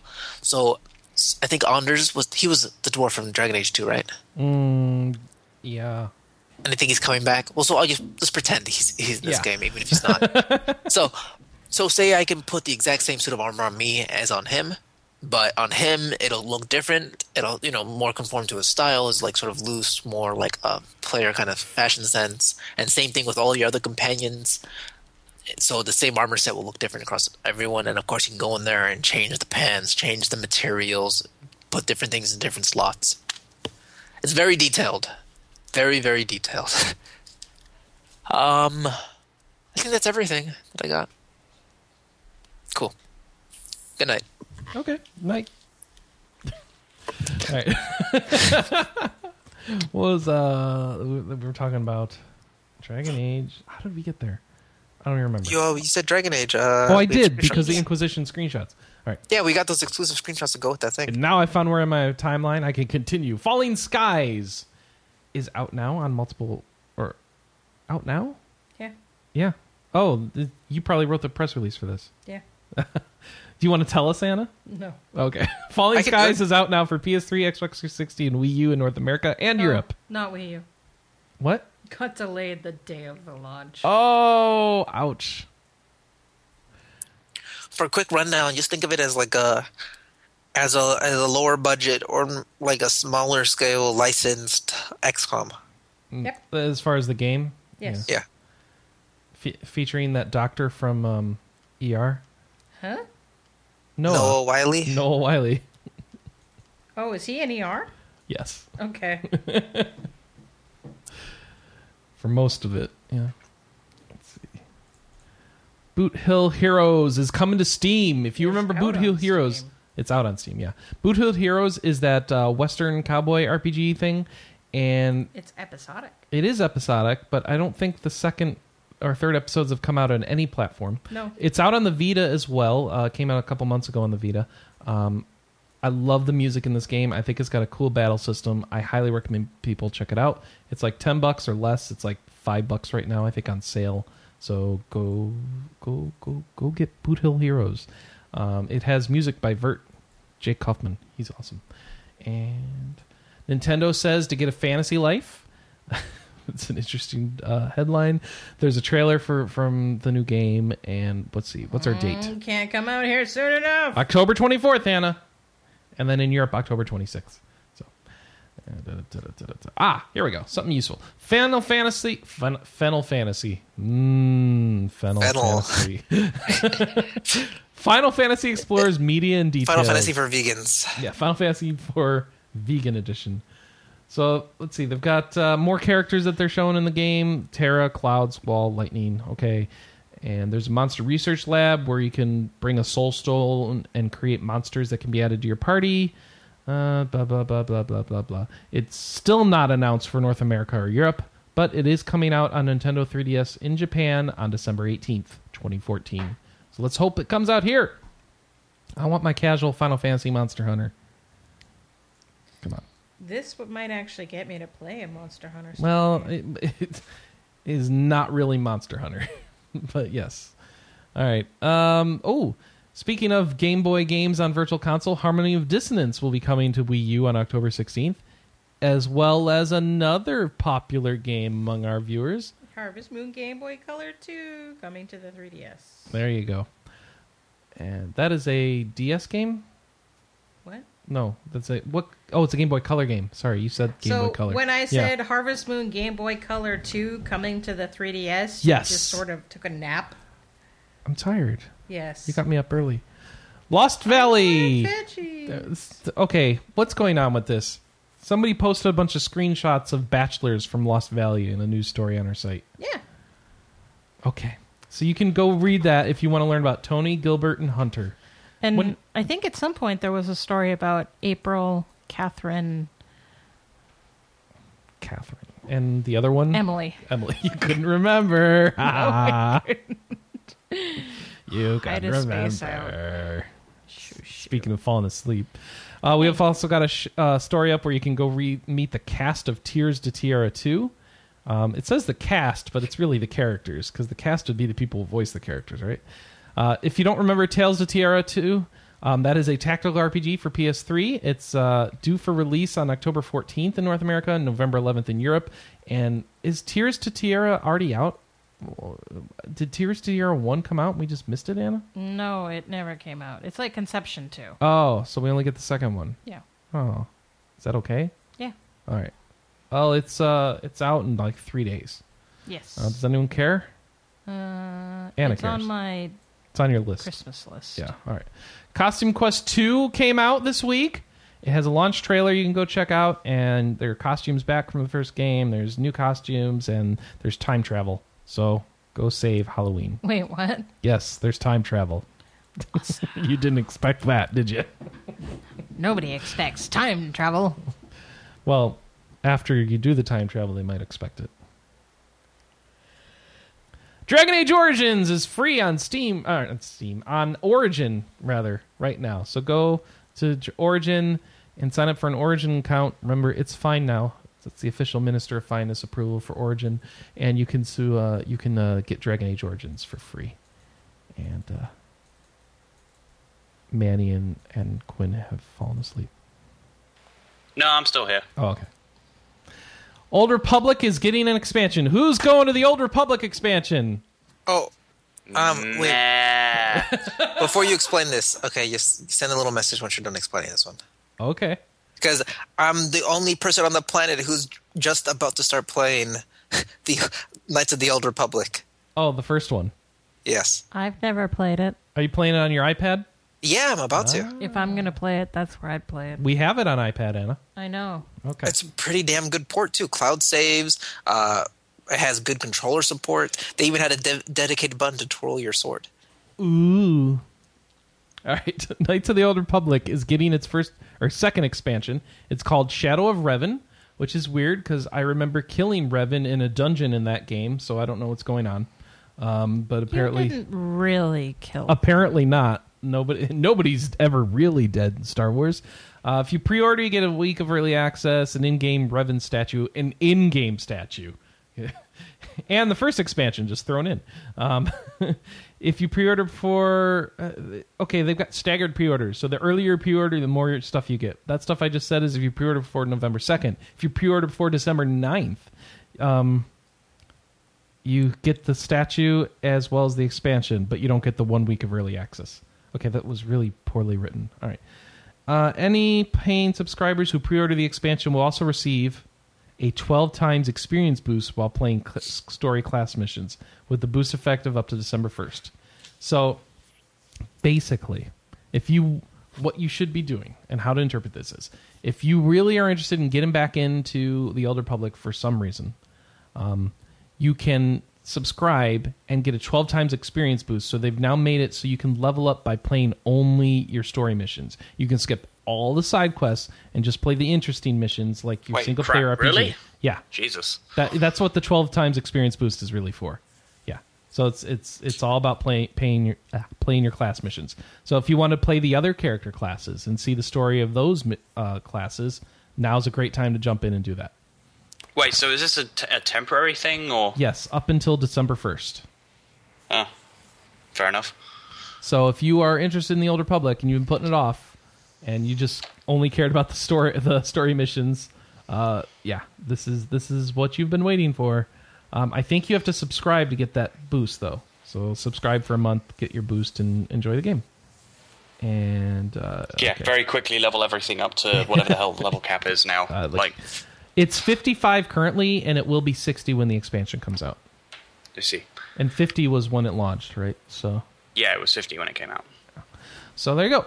That's uh, Star Wars: The Old Republic expansion, and the expansion's only twenty bucks to begin with, so that's not too bad either. So, game is very affordable, which is very sad, given how much they spent on it. And uh, we have more Harvest Moon stories. I don't know why we didn't put them all together because I'm an idiot. The game has a release date. No, and you have plushies revealed. Yeah, as part of the release date. Oh, okay. But I care more about the plushies, so tell us about the plushies. Okay. If you pre-order the game from GameStop or EB Games or the Natsume online store, you get a little doggy, and this is the same doggy that you can get in game for your character, Ooh, and that's the same size of all of our little pre-order plushies. five inches. Um, and then if you pre-order the collector's edition, which is on the Natsume online store, you get a. It's like well, we call it a 12 inch, but including the ears, it's actually closer to 15. It's a big rabbit. Yep. It looks like the no rabbit hair. from My Little Pony, actually. Um, it's one of the wild animals in the Lost Valley. it's got evil rabbit eyes. No, it doesn't. It has cute rabbit eyes. Yes, it does. They're evil. Mm-hmm. Look at its eyes. It's evil. All right. So that's uh, the premium bunny edition. Is that what you're actually calling it? That's the if you get It's the bunny. called the collector's edition. oh, okay. In this story, it's labeled the premium bunny edition. Hey, which I think is a better name for it. Yeah. release date's November fourth, and still no European release date, but sometime 2015. Yeah, 2015. That's not a date. Sure That's a year. We'll announce the European publisher soon. Uh huh. Luminaries. What is Luminaries? Um. Oh, I see. So Square Enix has released Dragon Quest II, Luminaries of the Legendary line on uh, iOS and Android. It's five bucks in the U.S., three pounds, four fifty euros. Nobody cares. Speaking of iOS, yeah. uh, Banner Saga was released last yeah, week. Banner. Sa- that's a good point. Banner Saga's out on iOS. People are saying it's like a really good port. That's like might play better than even the PC version. So if you've been wanting to play Banner Saga and didn't want to play it on PC, which I think you're crazy because it's an awesome game, go play it. Um, get it on tablet now. and and you can join the wait with the rest of us for the second episode. Cause that that game, man, the cliffhanger in that game. Did you play it at all, Manny? Nope, No, not yet. you going to? Oh, we'll see. Uh, it's good. Uh, you know, a tactical PC RPG. That's that's a good game. Ah, it's funny. because like that's the biggest complaints I hear are from people who are really into tactical RPGs. Okay. Well, obviously, I'm a I'm a lightweight tactical RPG, No, as you the reason from why- my difficulty levels. Like the reason why is because like uh, how you don't have a lot of control over the, how they level up, especially considering that you you have to share those resources across either feeding your people or Yep. leveling them up. Also, the the the worst part is the way that the the turns rotate. They always rotate between enemy and the player, regardless of how many pe- opponents are on the team. So it meant that a lot of people ended up like whittling down someone's health, like to maybe one or two, and then moving on to the next person and moving them all down. Because mm-hmm. if you would kill the weakest people outright, then you're just giving the strongest people more turns. Huh. Oh. So it's it's a really weird system. Hmm. I'm just realizing I've been playing the game wrong. All right, I didn't know. 'Cause you- I didn't, that was I one of your put problems that with it when you together. right? I I wasn't. mu- I don't remember it being a problem I had. I just think I never put that together. Um, that it kept on rotating back and forth regardless. Yeah. Yeah, so like if you kill all the weak guys and then just leave the biggest guy with the you know the, the biggest heavy hitter with the most armor, then he gets he gets to attack every other turn if he's the only one left. Huh. Well, then you get to blitz. Then that goes blitz mode if he's the only one left. But say if there's two of those guys and you Yeah. leave those two like big heavy hitters, then it goes you attack, then he then the big one attacks, then the other big one attacks, then you you know what I mean? Yeah.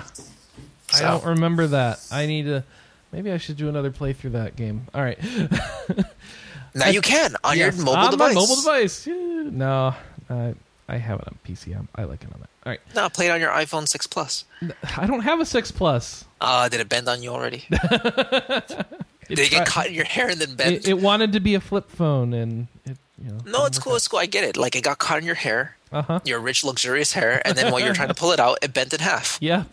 Just the force And then it leaked hair. all of your nude photos on the internet at the same time. God damn you, Apple! What's wrong with you? Tecmo, Te- Koei Tecmo has announced it will be releasing the PlayStation Vita port of Atelier Aisha, Aisha, uh, Atelier Aisha Plus: The Alchemist of Dusk in Europe. The game I will want be. to know. It's going to be digital only through PSN in January 2015 and come with both English and Japanese audio. Go ahead, man. What I want to know is how did the Japanese say uh, Aisha? I don't know. Ayesha?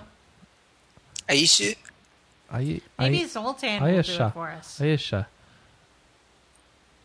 I'd be Um, interested to hear. it. Well, Like they the- can do Sha. Sha. It would be Sha, wouldn't it? Wouldn't be Sha. It would be Sha. Shu, Shuha. Oh, anyway. Uh, the Vita port it has all the downloadable content from the original game, a harder difficulty setting, new enemies, and the ability to switch party members at any time. Uh, still no release for the US confirmed, but we expect we'll see it soon. Uh, Terra Battle is out. Anna mentioned it earlier. Uh, it's out on both iOS and and Android, so you can do that.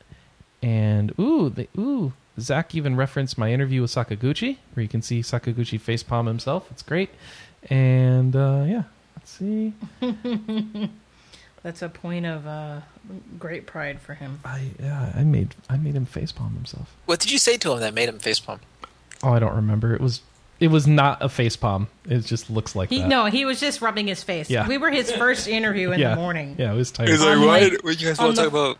Yeah, on the ah. fourth day of PAX, we were his first On interview. On the fourth day of Pax, my true love came to me. All right. In the next Pokemon game, you will be able to fly around in the sky and find Pokemon. Cool. You'll be flying both Pokemon in the game's overworld and in the sky. You will encounter legendaries such as Reshiram, Zekrom, Dialga, and Palkia. Wait, did you say Reshiram? Reshiram. Reshiram, chumpy Resh- lover. Ch- wait, wait. What?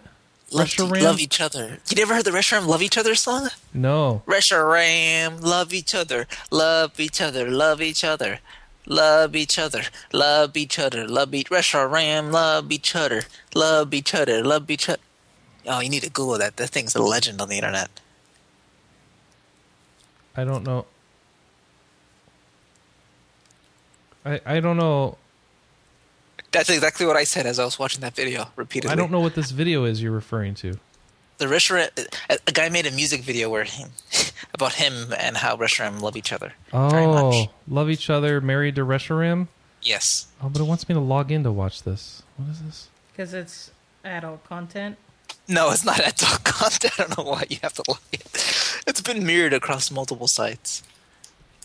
But the, the song eventually just turns into ch- the, people call it the Chubby Lutter song because that's what he sounds like after he says like a Oh, million here times. is.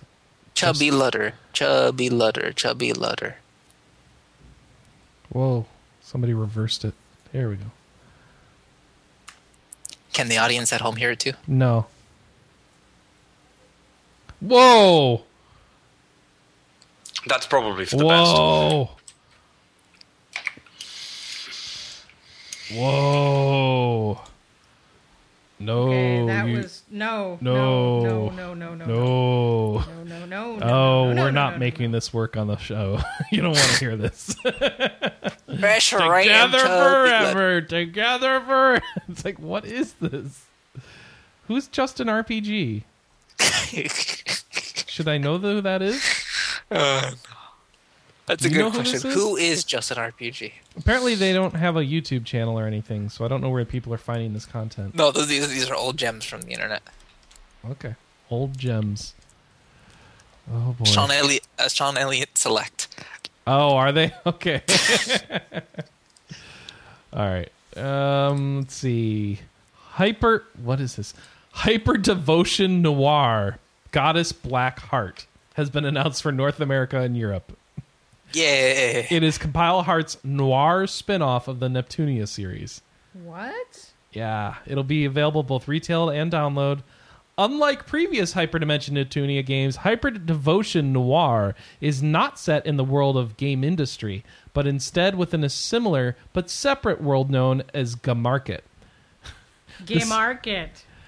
The CPUs of each of the four notion- nations are locked in heated battle against one another for dominion over this world.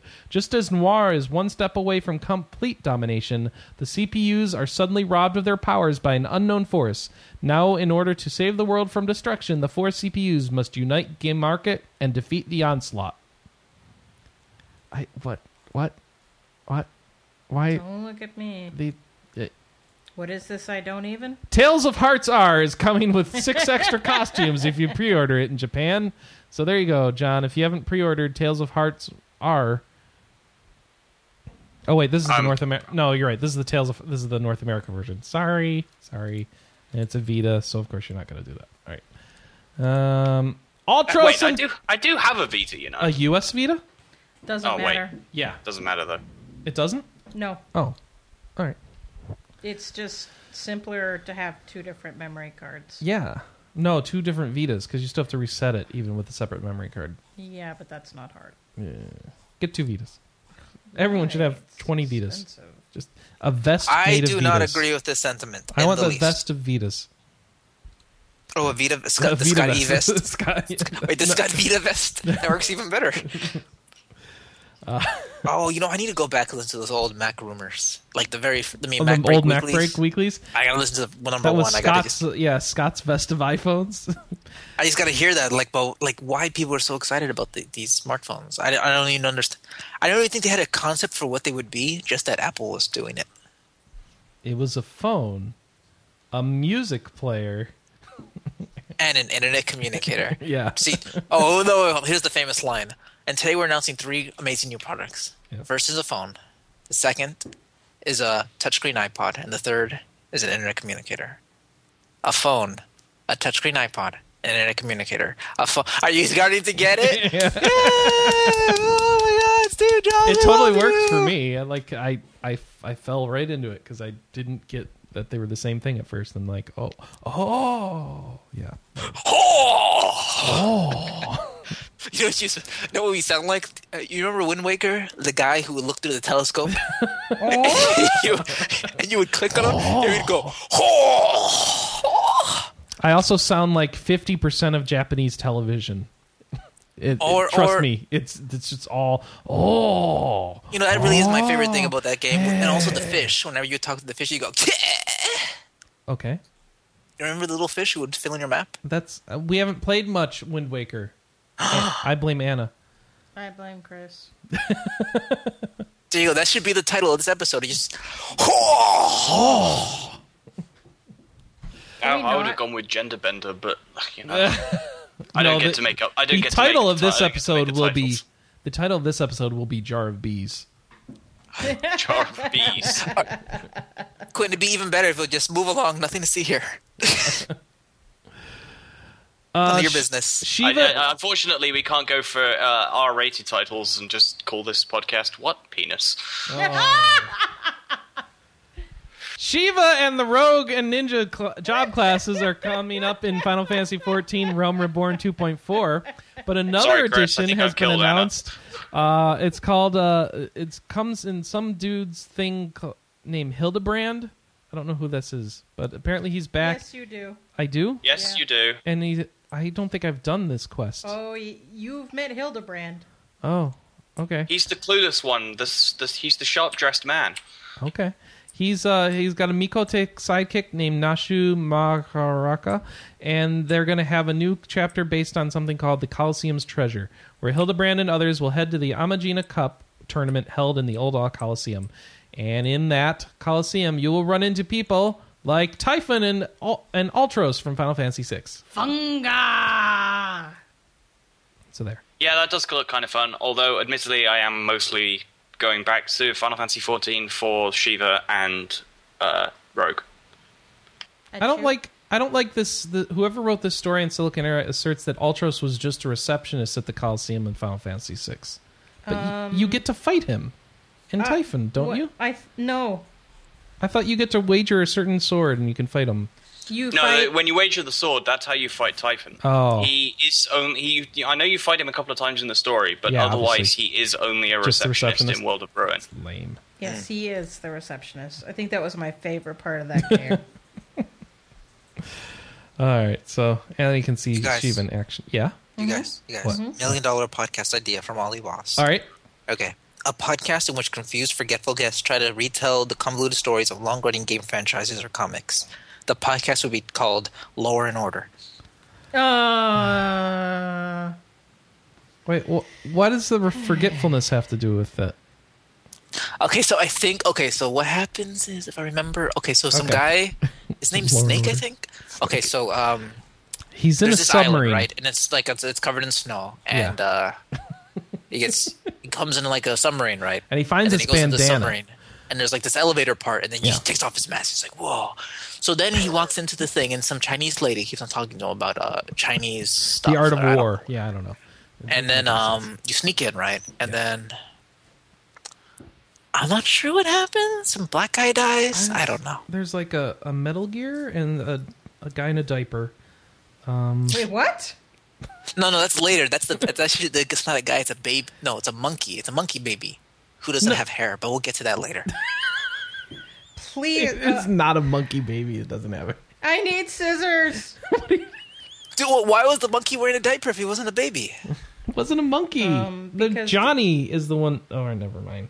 No, no, I'm talking about the monkey. Drebin's monkey. oh my gosh, I Um, Because don't if you remember don't put a diaper on a monkey, they'll fling poo everywhere. No, no, my monkeys are better trained than that. Yeah, yeah. and somebody and they you meet a wolf trainer somewhere. Wolf And- trainer? Yeah. Wolf trainer? And then you go to an office Sniper and have to wolf. dodge a ninja around Yeah. paper piles. Yeah. Did you know that anime is a revolution in Japan? As rev- order not what was it called? Ad- Police knots. Anime. Narada. There's some Naruto game where you're a ninja. No, no, no, no. That's a different franchise, man. Okay. That's a different franchise. Okay. This podcast could totally work. This is awful. We can't even get on the same page to make fun of the game in the same way. That's why you get forgetful guests. It works every time. yeah, I see. Oh no, no, there was a tank. Yeah, I know there's tank, but there's also a walking tank. And the grenades. Can you throw grenades at the tank? I need scissors. Yes, you can.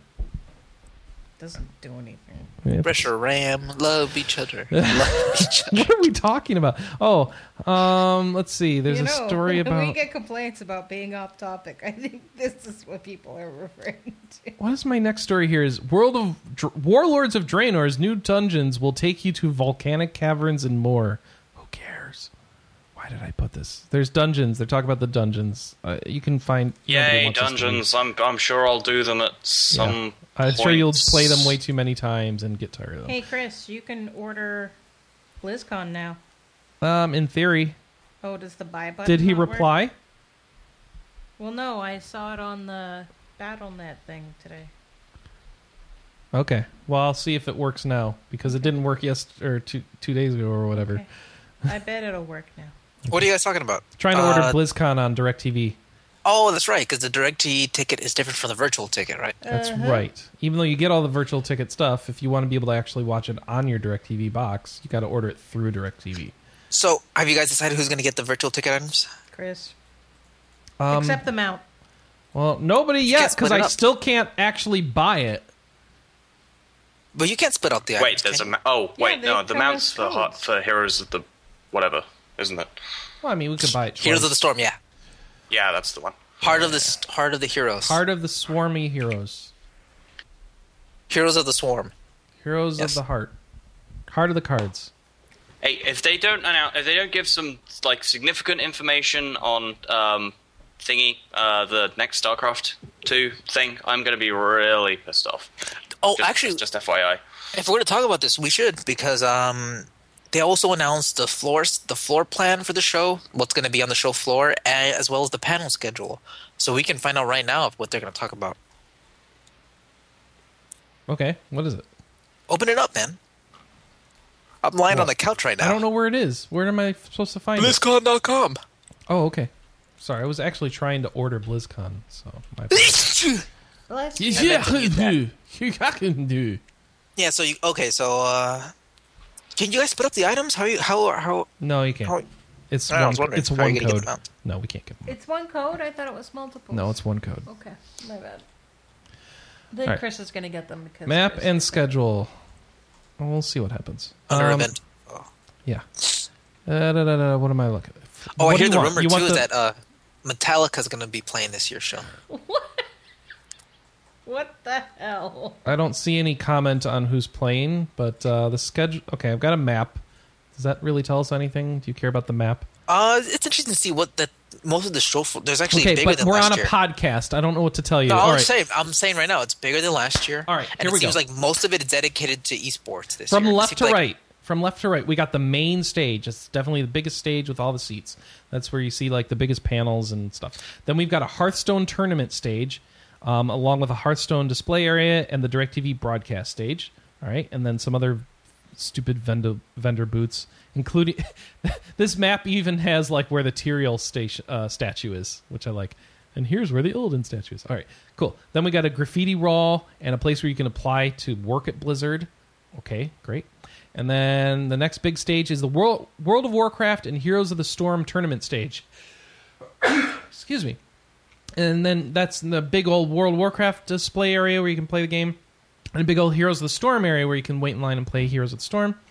And then if you keep going further to the right, you got the BlizzCon store, um, another panel stage, the smaller panel stage, um, StarCraft 2's display area, including a signing area, and Diablo 3's display area, including a signing area. Then there's an art gallery, an artist stage. I don't know what that's used for. Um, keep going It's to the right. like they have Yeah. like little panels and like little signings there. yeah, I don't think they broadcast those. No, not at all. Uh, Then there's a little charity auction place, which is I didn't know they did a charity auction. Um, place where you can buy some food, and then a big old and looks man, this stage That's is new. weird. That's the new addition. this is a StarCraft two tournament stage. Before it was only halls A, B, C, Yeah. and then it became A, B, C, D, and Yeah. now it's A, B, C, D, and this giant like rotunda for just for StarCraft tournaments. So I don't know if that's like a new addition in the facility or whatnot, but yeah. Um, they just never opened up that section of it. oh okay. They usually lock that off, but that means like that this show is part. If you look at the panel schedule too, it seems like there's less panels and a lot more tournaments. It this year's all esports. It's all esports, which makes sense because it seems like they're trying to. Whoa, whoa, whoa, whoa, whoa, whoa! I just noticed something on the bottom of the map. Access to Dolby Atmos Theater Level Three. So apparently Dolby is trying to woo gamers to using their Atmos stuff or something. Yeah, level the the third floor is usually closed, so I'm wondering what's up with that.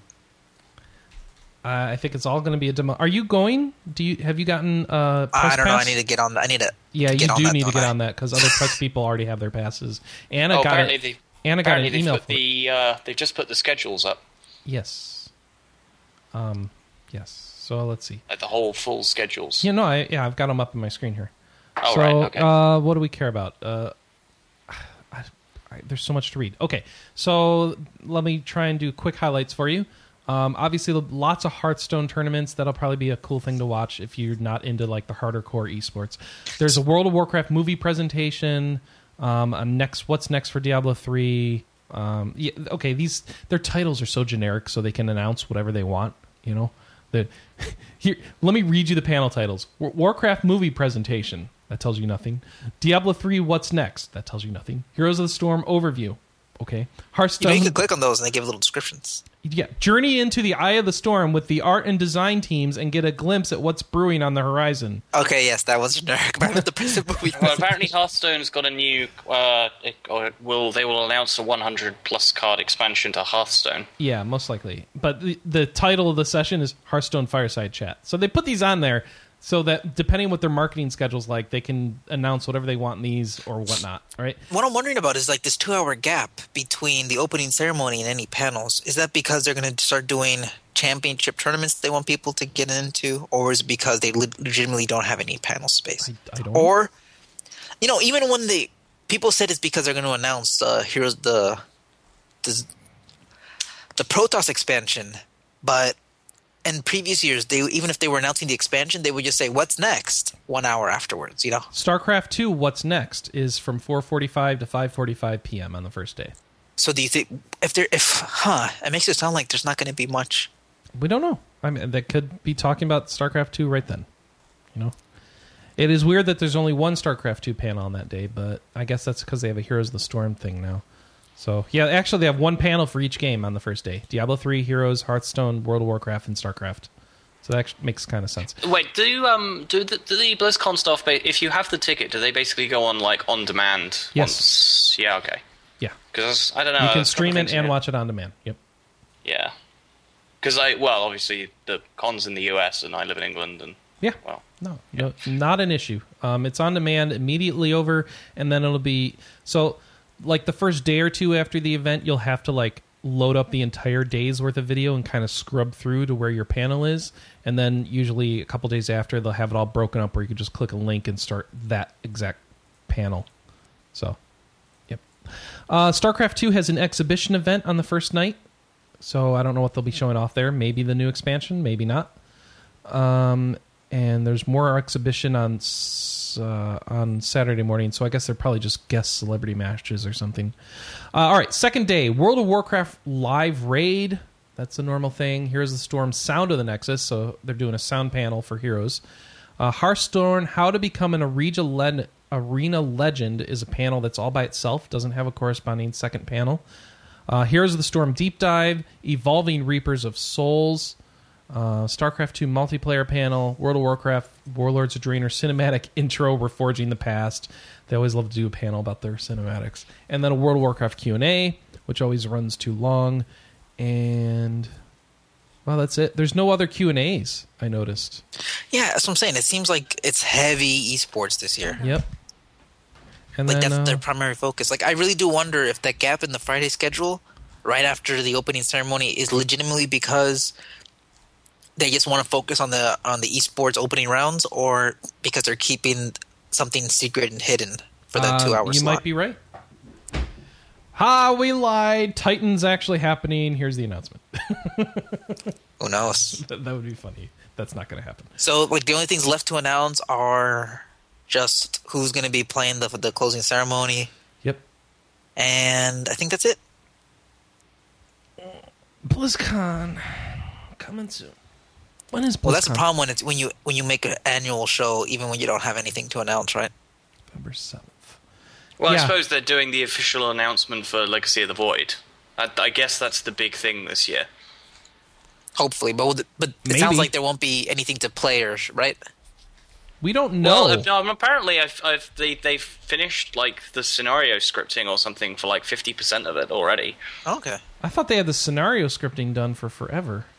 I, d- I don't don't think know. the single player content has been lagged. It's been like we need to space this out and figure out what we're doing to make the multiplayer game be an esports staples for the next decade, which is kind of hard to do, especially since everyone's moving on to League.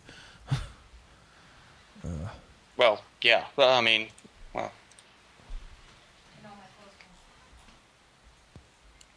Cool. Cool. All right. Well, I still can't order BlizzCon on DirecTV, which bugs me. Maybe I'll have to call. Um. All right. Rune Factory 4 was not going to come out in Europe, and now apparently it's going to come out in Europe again. And do you know anything about this? No comment. No comment. All right. So, uh, let's see. So, though I can't disclose which development house is handling the PAL localization programming duties for us, I can say that it's been in the work for months already, and we hope to get start the master submission process with Nintendo of Europe within the next couple of weeks. Says Berry from. Where's Berry from? Let's see. Berry. Oh, Ken Berry from Xseed. So apparently Xseed is somehow involved in this. Well, it's marvelous. Well, okay, but Ken Berry is from Xseed. No, he's from Marvelous USA, Oh, there's a which difference. is otherwise known as Xseed. Yes. Oh my gosh. I, But- whatever. That's Xseed. So uh, Marvelous USA, Xseed, same thing. In this case, not really. Cause Well, it's he's not X- involved. it's not Xseed that's putting it out. It's Marvelous Europe. I don't know that.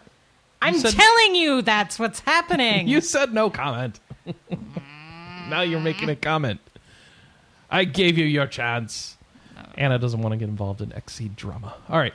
So I guess drama. I guess uh, Marvelous Europe is bringing it out in uh, Nintendo after all, which is so uh, in Europe. I said in Nintendo. um, and somehow this was related to Neverland going out of business yeah. because Neverland was going to publish it or something. No, Neverland's a developer. Oh, really? Yes. So the public, the developer of Rune Factory is gone. Yeah. Oh, so then we're not going to get a fifth one. Not unless Marvelous finds a new developer to give it to. Oh yeah, I guess so. it's hmm. always been a Marvelous property. It's just been Neverland's been in charge of the development. Don't we The have it out in the U.S.? The thing that, re- yeah, a long time ago, like a year ago. yeah. The thing that sucks about um, Neverland shutting down is they did like three of the Lufia games and Seam of the Enemy and a bunch of other really cool titles that weren't Harvest Moon slash Rune Factory, and that's what I'm going to miss from them. All right, nobody cares about the story anymore. Sword Art Online is getting an action RPG on Vita and PS3 sometime in 2015. That is- hey, maybe this one will get a better translation. did the first one have a bad one? Oh my yes. Oh, I was I was um I watched the first episode of Sword Art Online. It looked all right. Yeah, it's not bad.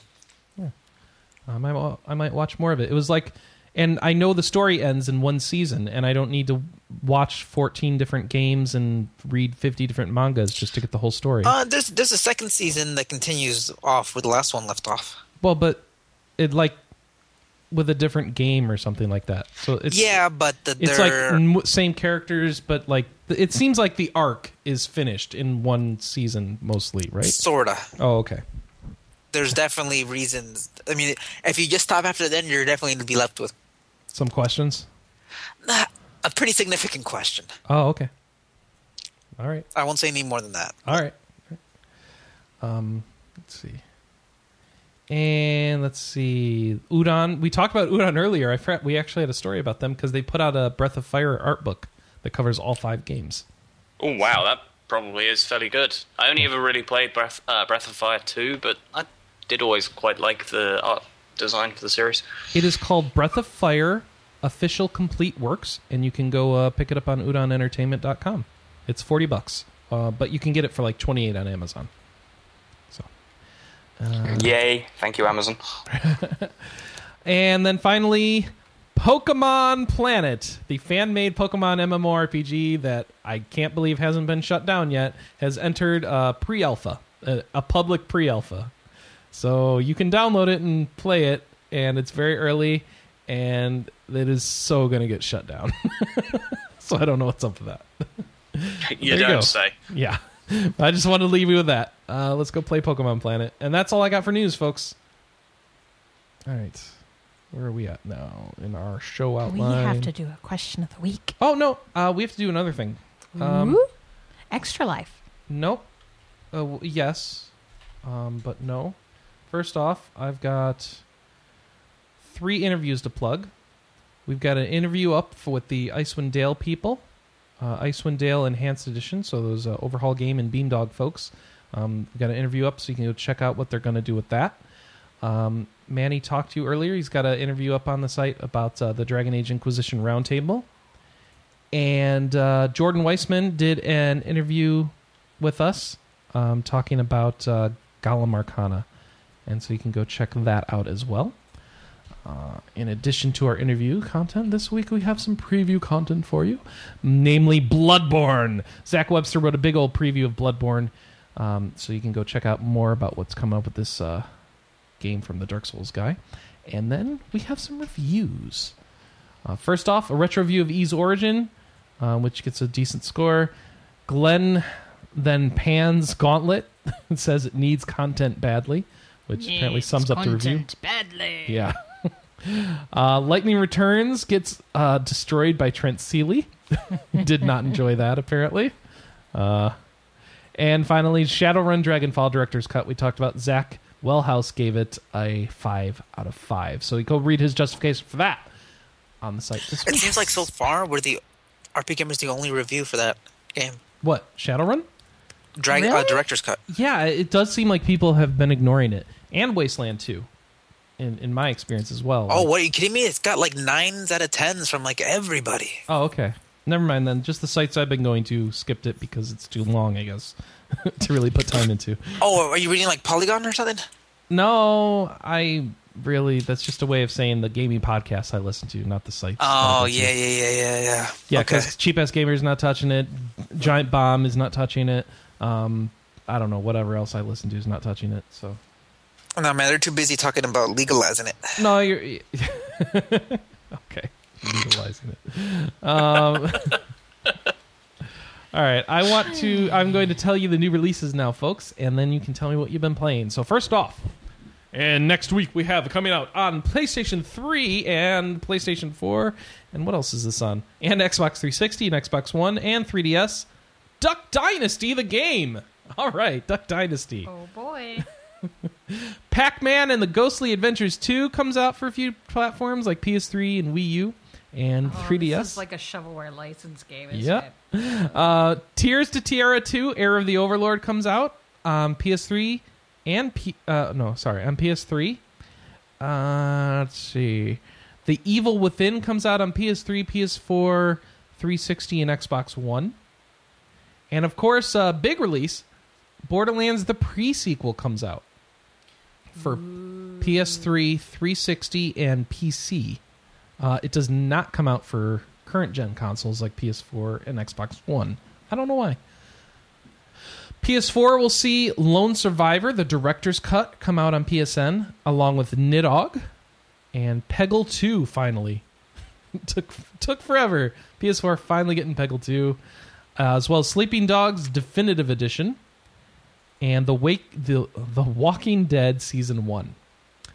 Uh, Wii U sees Art of Balance coming out, along with uh, Circle of the Moon and Turtle Tale. Whatever Turtle What Tail the is. heck is I don't know. It's the $3 game on eShop.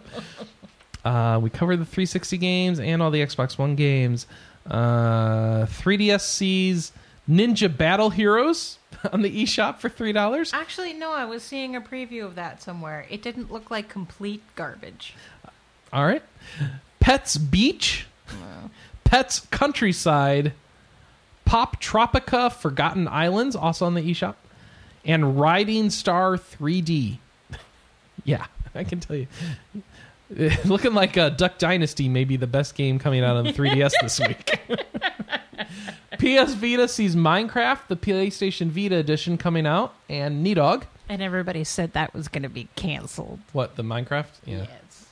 And uh, PC is getting Autocraft Bick, a space adventure. Borderlands, a prequel. Deep Dungeons of Doom.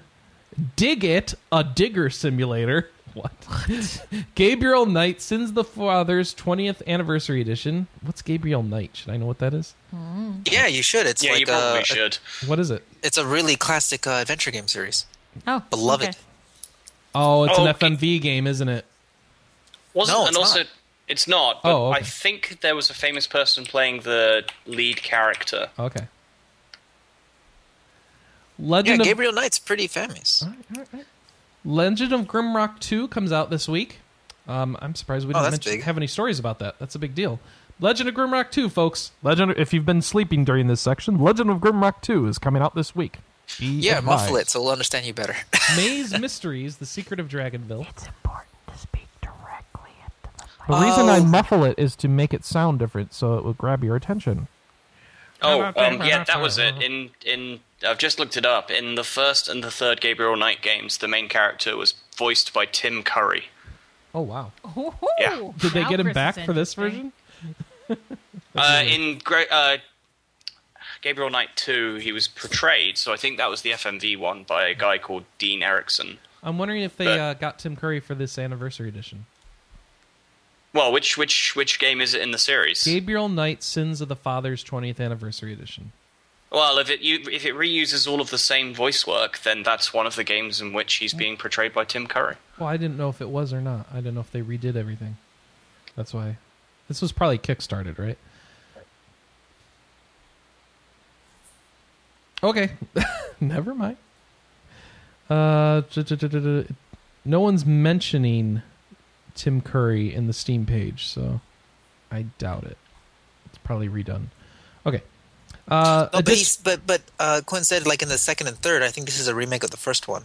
yes, but I don't think it's including. It was voice Tim Curry acting. in the first and the third, and a different guy in the second. I don't think it's Okay. including the voice acting from the original game. Based on what I'm reading here, it looks like they completely redid it. I'm really hungry. All right. Okay. We've got three more games on PC. Maze Mysteries: The Secret of Dragonville. Sounds like an Anna game. Uh, yeah. Raven's Cry, and of course, The Evil Within. And that's it. So I ask you, Manny, what will you be playing this week? Uh, I don't know. Okay. I don't know. Skyrim. Who knows?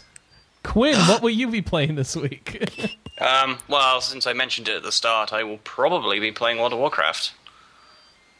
Probably. wow, Anna, you actually might want to check out that Maze Mystery game. Oh, does it look like a me game? Yes, it does actually. it's all like Professor Layton puzzles.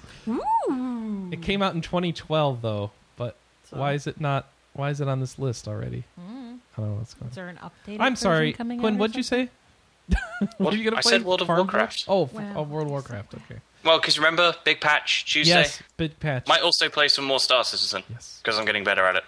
So I oh, am- and also go ahead. and also Elite Dangerous as well. That's it. I will be finishing Shadowrun and then jumping into to Shadow of Mordor, for sure. Um, Manny, are we playing anything? I don't know. We Who gotta figure out when we're playing our stuff. We got Oh, Monster so Hunter hungry. to play, and okay, so we're gonna wrap up. Anyway. Thanks, thanks everybody no, for joining say, us. do we have a Yeah. question for everybody? Uh, I do not. Do you? Anybody? Bueller? Um, Bueller? Um, Bueller? do we want Nope. to talk about what game you're putting on your Christmas list? What? Oh, yeah. What game are you asking for for? the No, you guys are skipping a whole holiday. Oh, okay. We can't do that. You're right. Halloween We'd be skipping Halloween and Thanksgiving if we did that, Anna. Oh, Oh, but she's thinking like now's when you make your Christmas list, though. yeah. Hmm, she has a point. All right. I don't know, man. At this point, people are still thinking about making their costumes. What is your favorite spooky Halloween season game?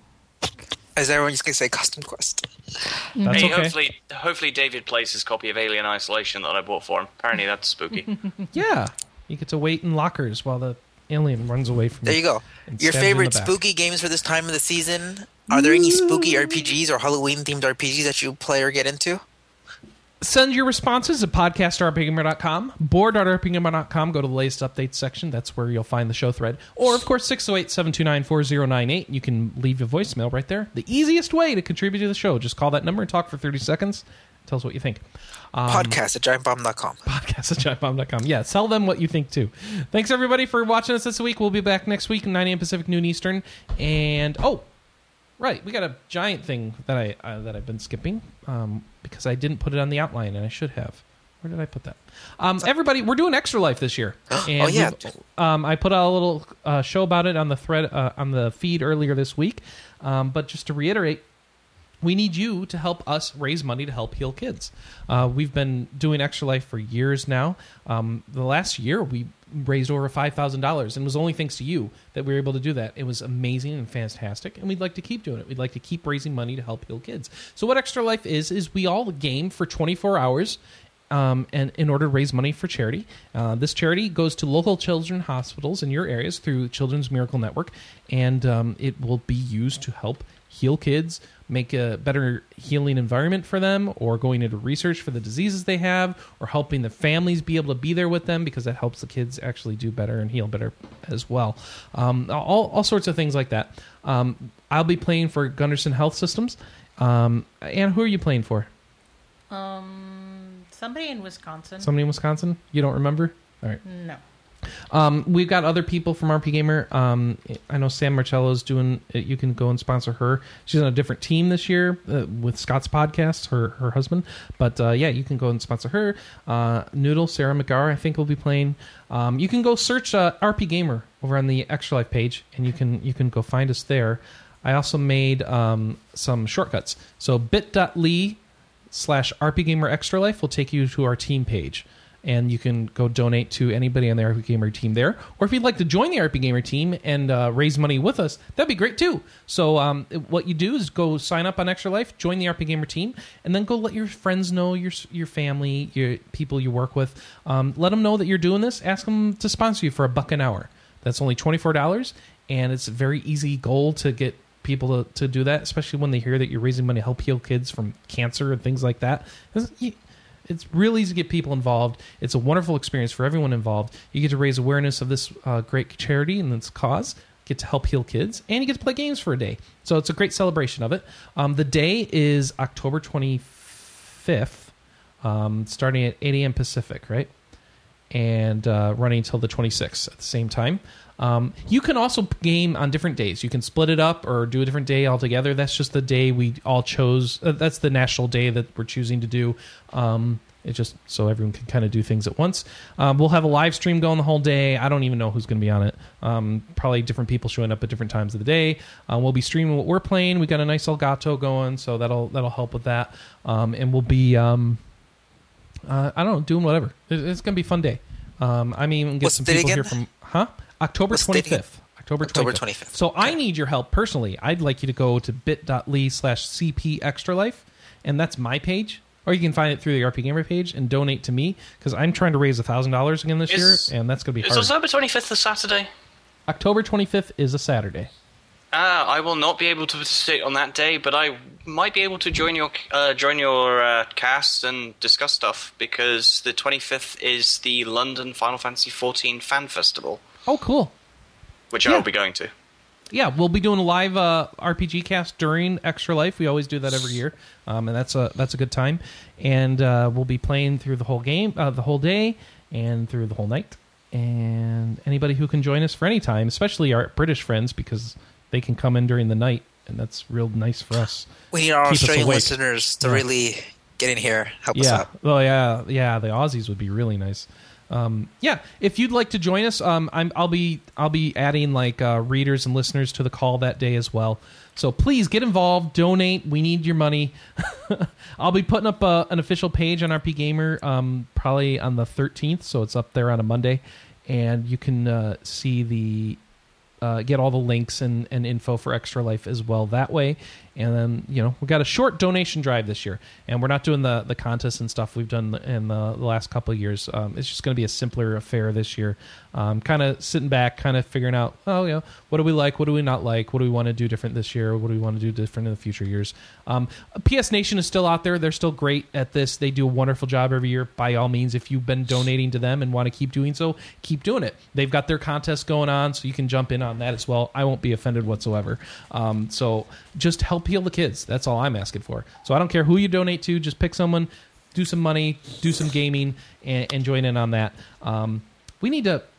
I need to confirm whether or not Glenn from PS Nation is actually in town or not this year, Anna. If he's going out to Josh, then we can't do anything. But if he's in town, we should invite him over or go over to his place.